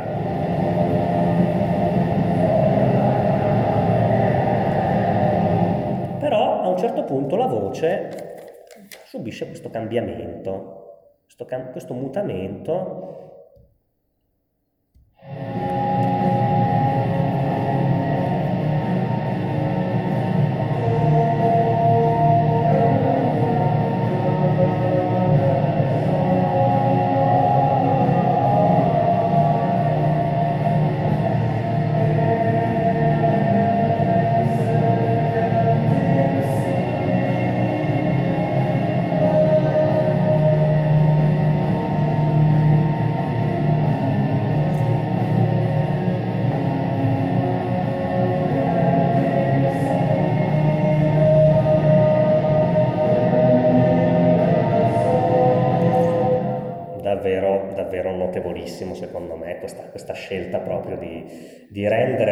sostanzialmente la voce della montagna con questo cantato di tipo corale. Altro esempio notevole è quello di Falkenbach nel 2003, un gruppo tedesco però la cui carriera è stata devoluta alla narrazione della mitologia islandese, in questo disco che si intitola Ogneft Isarti, che è un Sostanzialmente un passaggio tratto dall'Edda poetica, che significa e invoca Tyr due volte. Tyr è il dio della guerra nella mitologia nordica, Thor è il dio del tuono, Tyr è quello della guerra.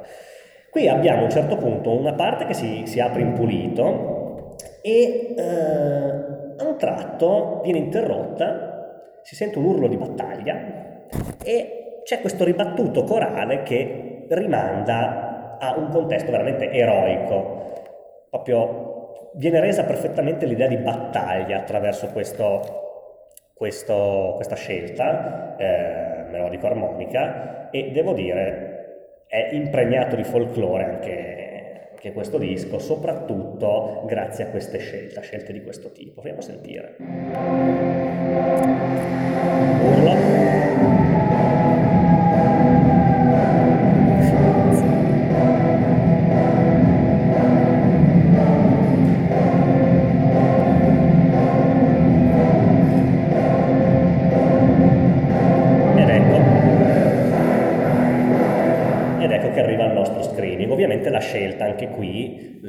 La trattazione della musica, è differente rispetto a quella canonica, è molto più vicina alla musica folk.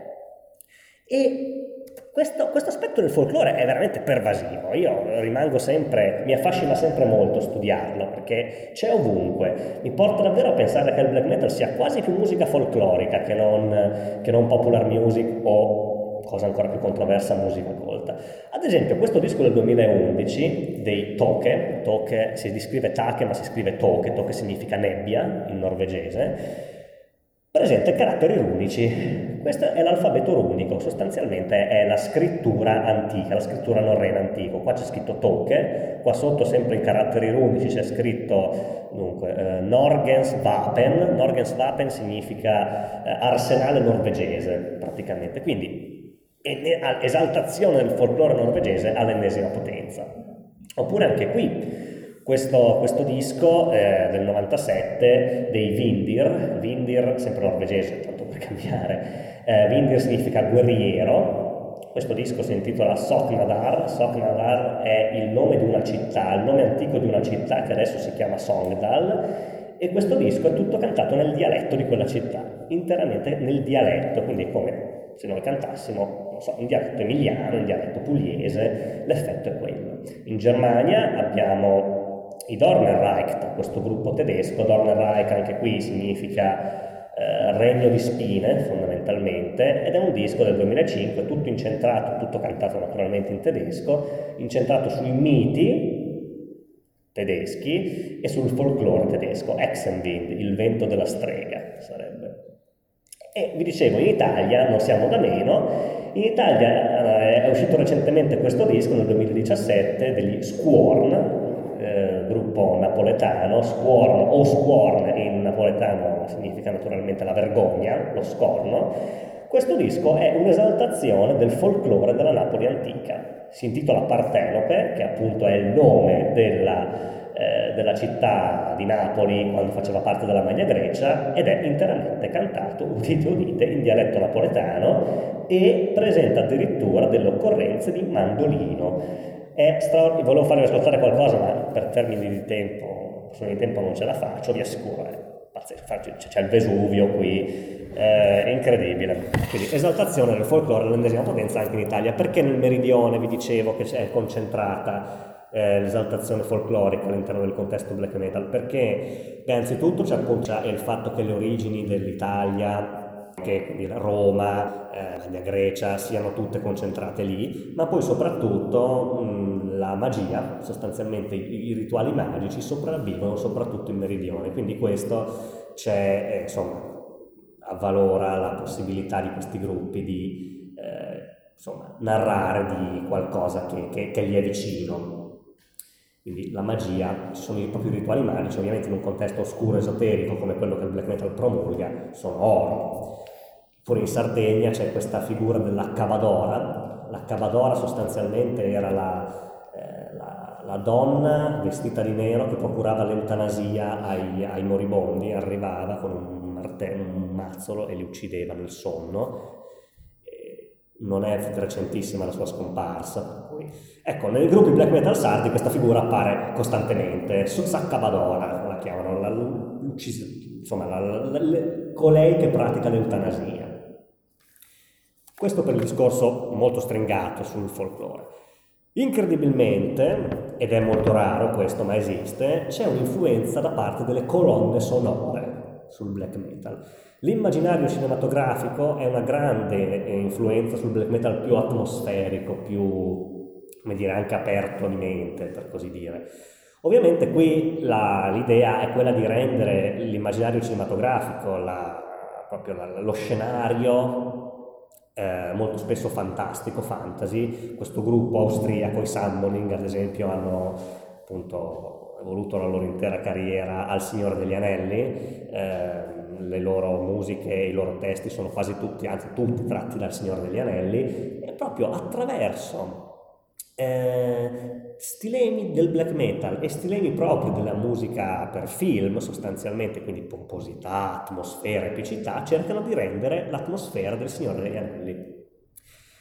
Non fatico a dire che questi sono tra i miei gruppi preferiti in assoluto, perché davvero è, è, è un qualcosa di, di, che, di, fortemente outstanding secondo me, non, non, non, aderisce quasi a nessun canone proprio del black metal. Sentite, adesso ascoltiamo circa un minutino perché secondo me merita.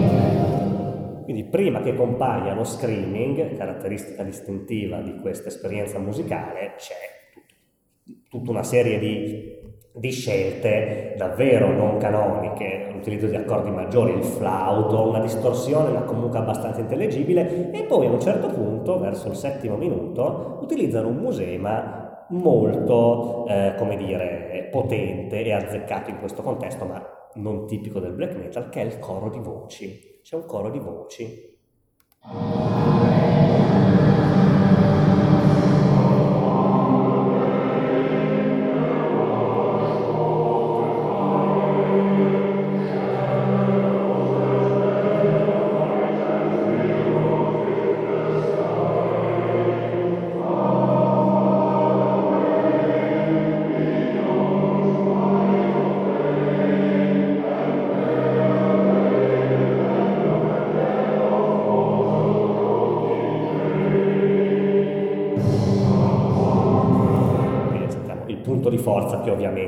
batteria, eh, l'epicità, l'idea proprio qui di subordinare tutto alla resa dell'eroismo, dell'epicità e dell'atmosfera e secondo me non potevano operare scelte più azzeccate di queste, cioè proprio il black metal offre anche questa possibilità, l'esaltazione atmosferica dell'eroismo e dell'epicità.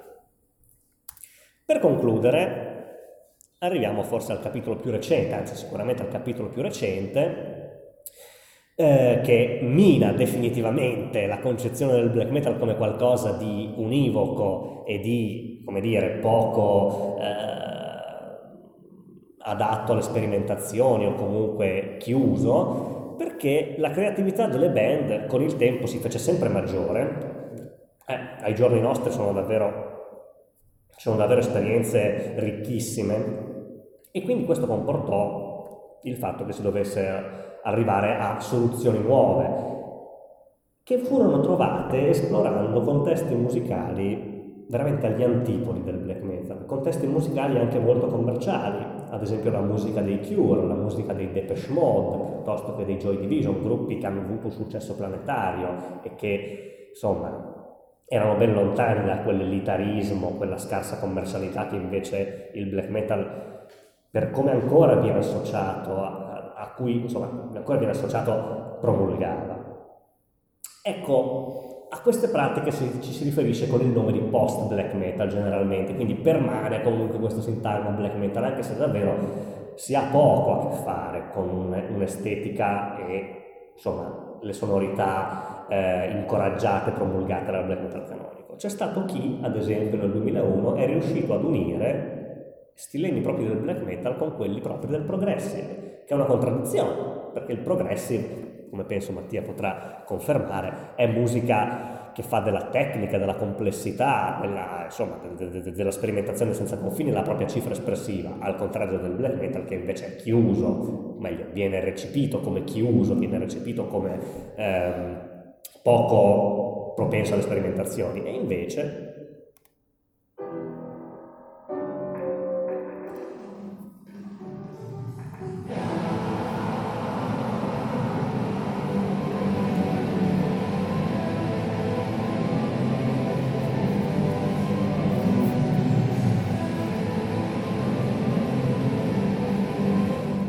senza andare troppo avanti, qui notiamo come venga utilizzato il tremolo picking, voce in screaming, ma la scala è molto più complessa rispetto a una minore armonica, è molto più eh, ricercata e ci sono queste tastiere onnipresenti. A un certo punto fa la sua comparsa anche la voce pulita, alternata allo screaming sempre, ma non a un cantato di tipo corale questa volta come era successo prima con la musica eh, insomma black metal associata al folklore, ma questa volta con un cantato più associabile al cantato tipico del progressive.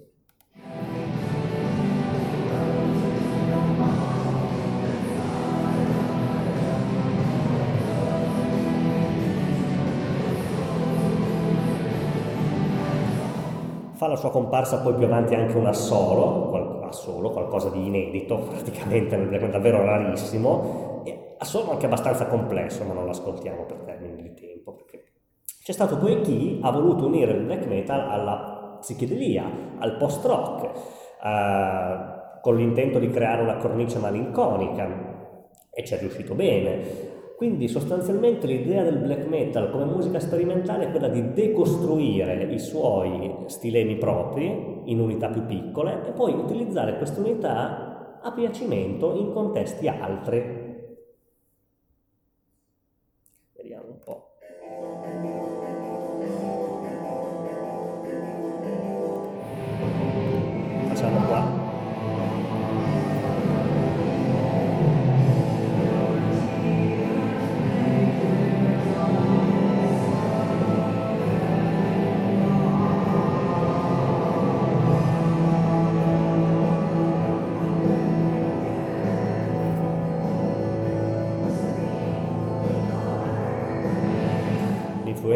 psichedelia qua è enorme, ma a un certo punto fa la sua comparsa anche uno stilema classico del black, quale il tremolo picking associato alla, allo screaming.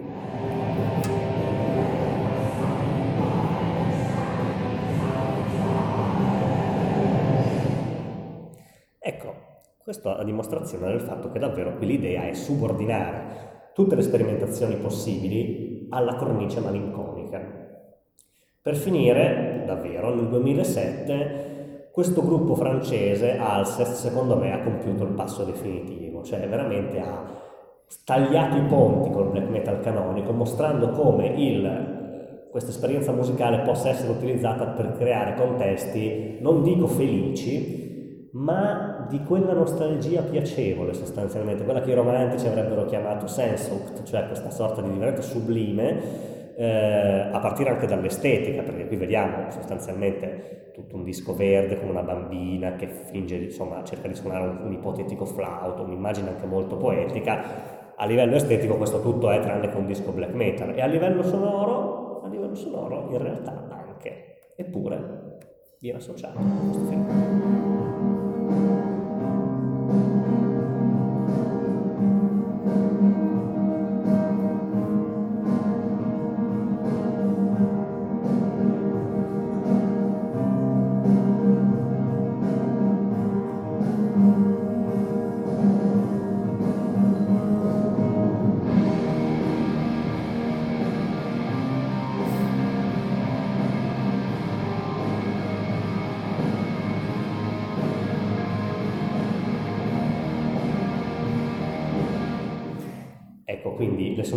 Potenti ci sono sicuramente, ma sono quasi tutti accordi maggiori, tanto per cominciare, anzi credo tutti. È molto distorto, certo. La voce invece, la voce è pulita, è quasi sognante, è molto anche piacevole da ascoltare, molto eterea.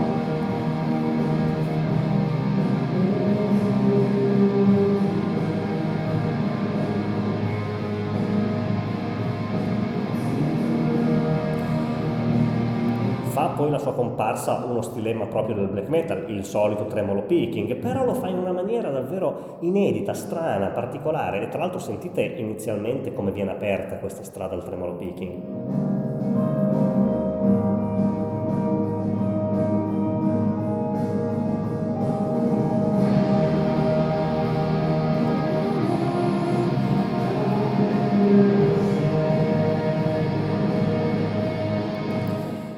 L'idea qui eh, è davvero eh, quella della sperimentazione senza confini. Le influenze maggiori qui sono ovviamente gli Smashing Pumpkins, i Cure, eh, li avevate individuati gli Smashing Pumpkins, ecco. E, e come è nato questo disco? Fondamentalmente si tratta di visioni. Eh, il compositore di questa musica ha dichiarato che da piccolo aveva queste visioni, proprio in cui entrava in un mondo idilliaco, etereo, e ha cercato di trasporlo in musica. L'idillio ovviamente è confusionario e quindi la distorsione ci sta bene qui, ma allo stesso tempo viene caricato di memoria. Ed ecco che allora il black metal diventa davvero qualcosa da decostruire e ricostruire, subordinato a questo tipo di sensazioni, qualcosa di incredibilmente ricco. Per tirare finalmente le somme e concludere definitivamente, cosa possiamo dire dopo questa analisi lunga su, questo, su questa esperienza musicale? Che con, anzitutto, contrariamente a quanto vorrebbe il suo canone, il black metal è ben lungi dall'essere qualcosa di, di eh, poco malleabile, ma in realtà è estremamente vario, polimorfo, ha tantissime forme. Non ha caratteristiche quindi ben definite che ne consentano la circoscrizione, la definizione in una particolare categoria, in un particolare genere. Se anche queste esistono, perché comunque è possibile distinguere un gruppo da un altro piuttosto che una corrente da un'altra, non sono comunque immanenti al fenomeno stesso, che significa che non è che se sento un tremolo picking e uno screaming allora automaticamente è black metal, e non è che se sento dire black metal allora automaticamente lo associo al tremolo picking, lo posso associare a qualunque di queste esperienze musicali, colte, folcloriche, eh, eccetera, eccetera, e popular, se così vogliamo definirle. Quindi il concetto di genere si applica malamente al black metal, quello di popular music ancora peggio, perché abbiamo visto che davvero non bastasse il fatto che eh, già inizialmente veniva rifiutata la buona produzione, la popolarità per l'appunto e comunque tutta una serie di cose, eh, ci sono anche contesti altri, altre pratiche che rimandano alla musica forte, alla musica colta. Quindi non si può parlare di un'appartenenza ontologica, la categoria di ontologia nei generi viene demolita dall'analisi di questo genere e di questa esperienza musicale. Ripeto, ogni tanto mi, viene, mi scappa genere, ma secondo me non è un genere, perché davvero non si può parlare di genere a, a, a, dopo questa analisi. Quindi io credo che sia necessario mh, mm, rifarsi a Foucault, Michel Foucault, che nell'archeologia del sapere eh, libro che io ho utilizzato proprio per, come, come, spunto metodologico per analizzare questo fenomeno, dice, beh, i confini di un libro non sono mai netti né rigorosamente delimitati. Bene, io credo che i confini di un'esperienza musicale, analogamente, non siano mai netti né rigorosamente delimitati. È sempre e comunque l'esperienza d'ascolto a creare quello che possiamo definire poi un genere, ma che non è mai ontologico. Io ho concluso, vi ringrazio e se ci sono domande, questioni, osservazioni sono, sarò ben felice di, assieme a Mattia di, di rispondere e discutere. Grazie ancora.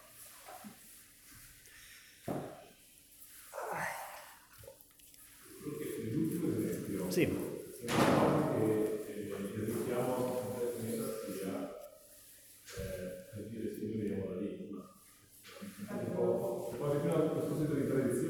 Sì, sì, sì, sì, dici bene. Sì, sì, sì, sì, sì, ma l'idea è proprio noi veniamo da lì, eh, però vi mostriamo che possiamo fare qualcosa di completamente diverso. Effettivamente dici bene, perché eh, il, come dire, il mastermind di questo progetto è, è un solo project, quindi è solo una persona che ha un passato nel black metal di stampo canonico, anche mon- suonava in un gruppo molto importante eh, francese che erano i Peste Noir, quindi importantissimo del black metal canonico. E quindi, vederci, grazie.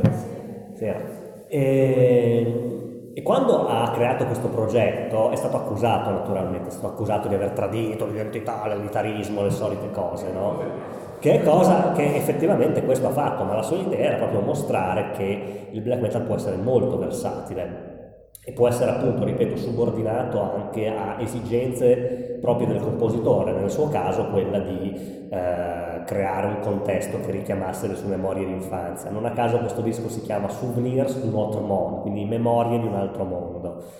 E eh, secondo me è veramente... Io, e allora sono di parte perché sono uno dei miei gruppi preferiti, questo disco poi l'ho comprato da ragazzino, mi sono affezionato.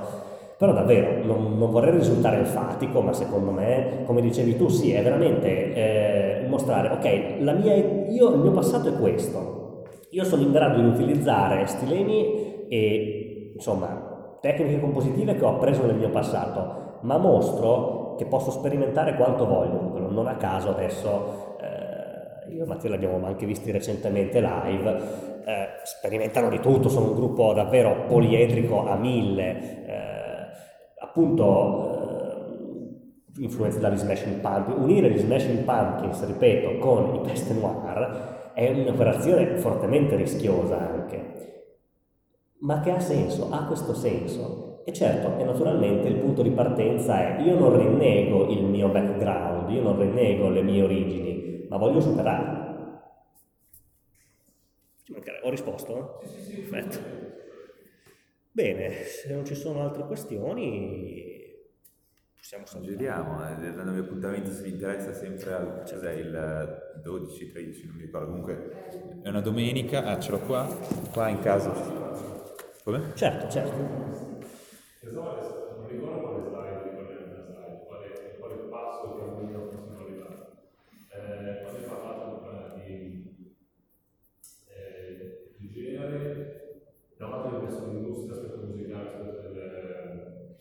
Sì. sì. sì. E dall'altra uh, i generi, non mi ricordo che fosse punto. Uh, industria. Dall'altra l'industria, dall'altra, di come veniamo funzionando il prodotto musicale.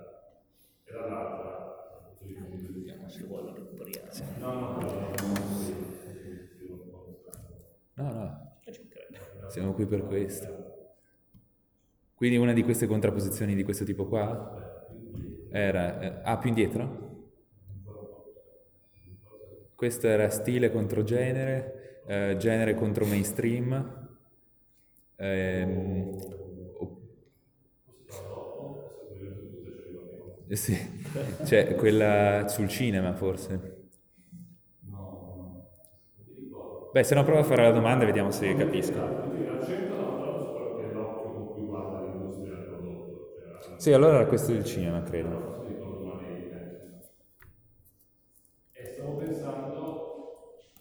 Che l'industria associa tanti generi a un singolo prodotto, invece la critica, esatto, quello sì. Sì. Eh, visto che siamo postumi dell'anno Queen, mm. una band come Bobby Queen è veramente una cosa che associa secondo me entrambi, perché per tutto hanno fatto quello che hanno voluto il canto musicale, in genere, come sappiate, mm-hmm. hanno fatto tutte cose che Mm-hmm. Fate la due rocce, per esempio, quindi però sono Mm-hmm. Quindi sono un po' il caso un limite di qualcuno che ha una tale maestria, capacità di capire i tempi, di precorrere, di cantare, di unire un po' e dosare, unire un po' entrambi, cioè per il lavoro la questa musicale, anche possa essere, essere poliedrici nella produzione. Sì, credo che in questo caso eh, probabilmente si parlerebbe appunto di crossover, nel senso che appunto quando Lina parla di, um, di mainstream, dice da un lato c'è diciamo il puro pop concepito proprio, non dico a tavolino, però insomma con l'idea di essere musica universale, eccetera, eccetera.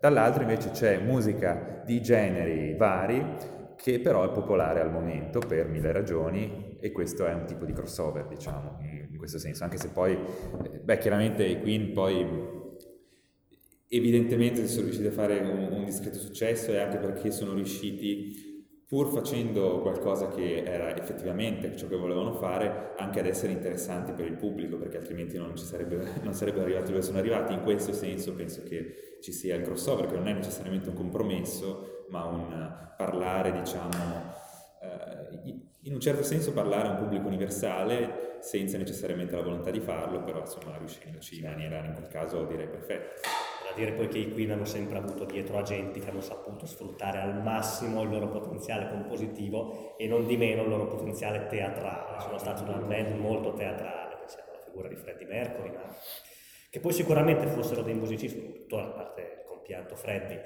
dei musicisti eccezionali, è vero, però purtroppo questo molto spesso nei contesti mass mediali passa in secondo piano. Quindi certo, anche qui è questione magari di di quanto in realtà la presa sul pubblico giustifichi una band a fare poi tutto quello che vuole, quindi all'essere o poliedrica o eh, molto schematica.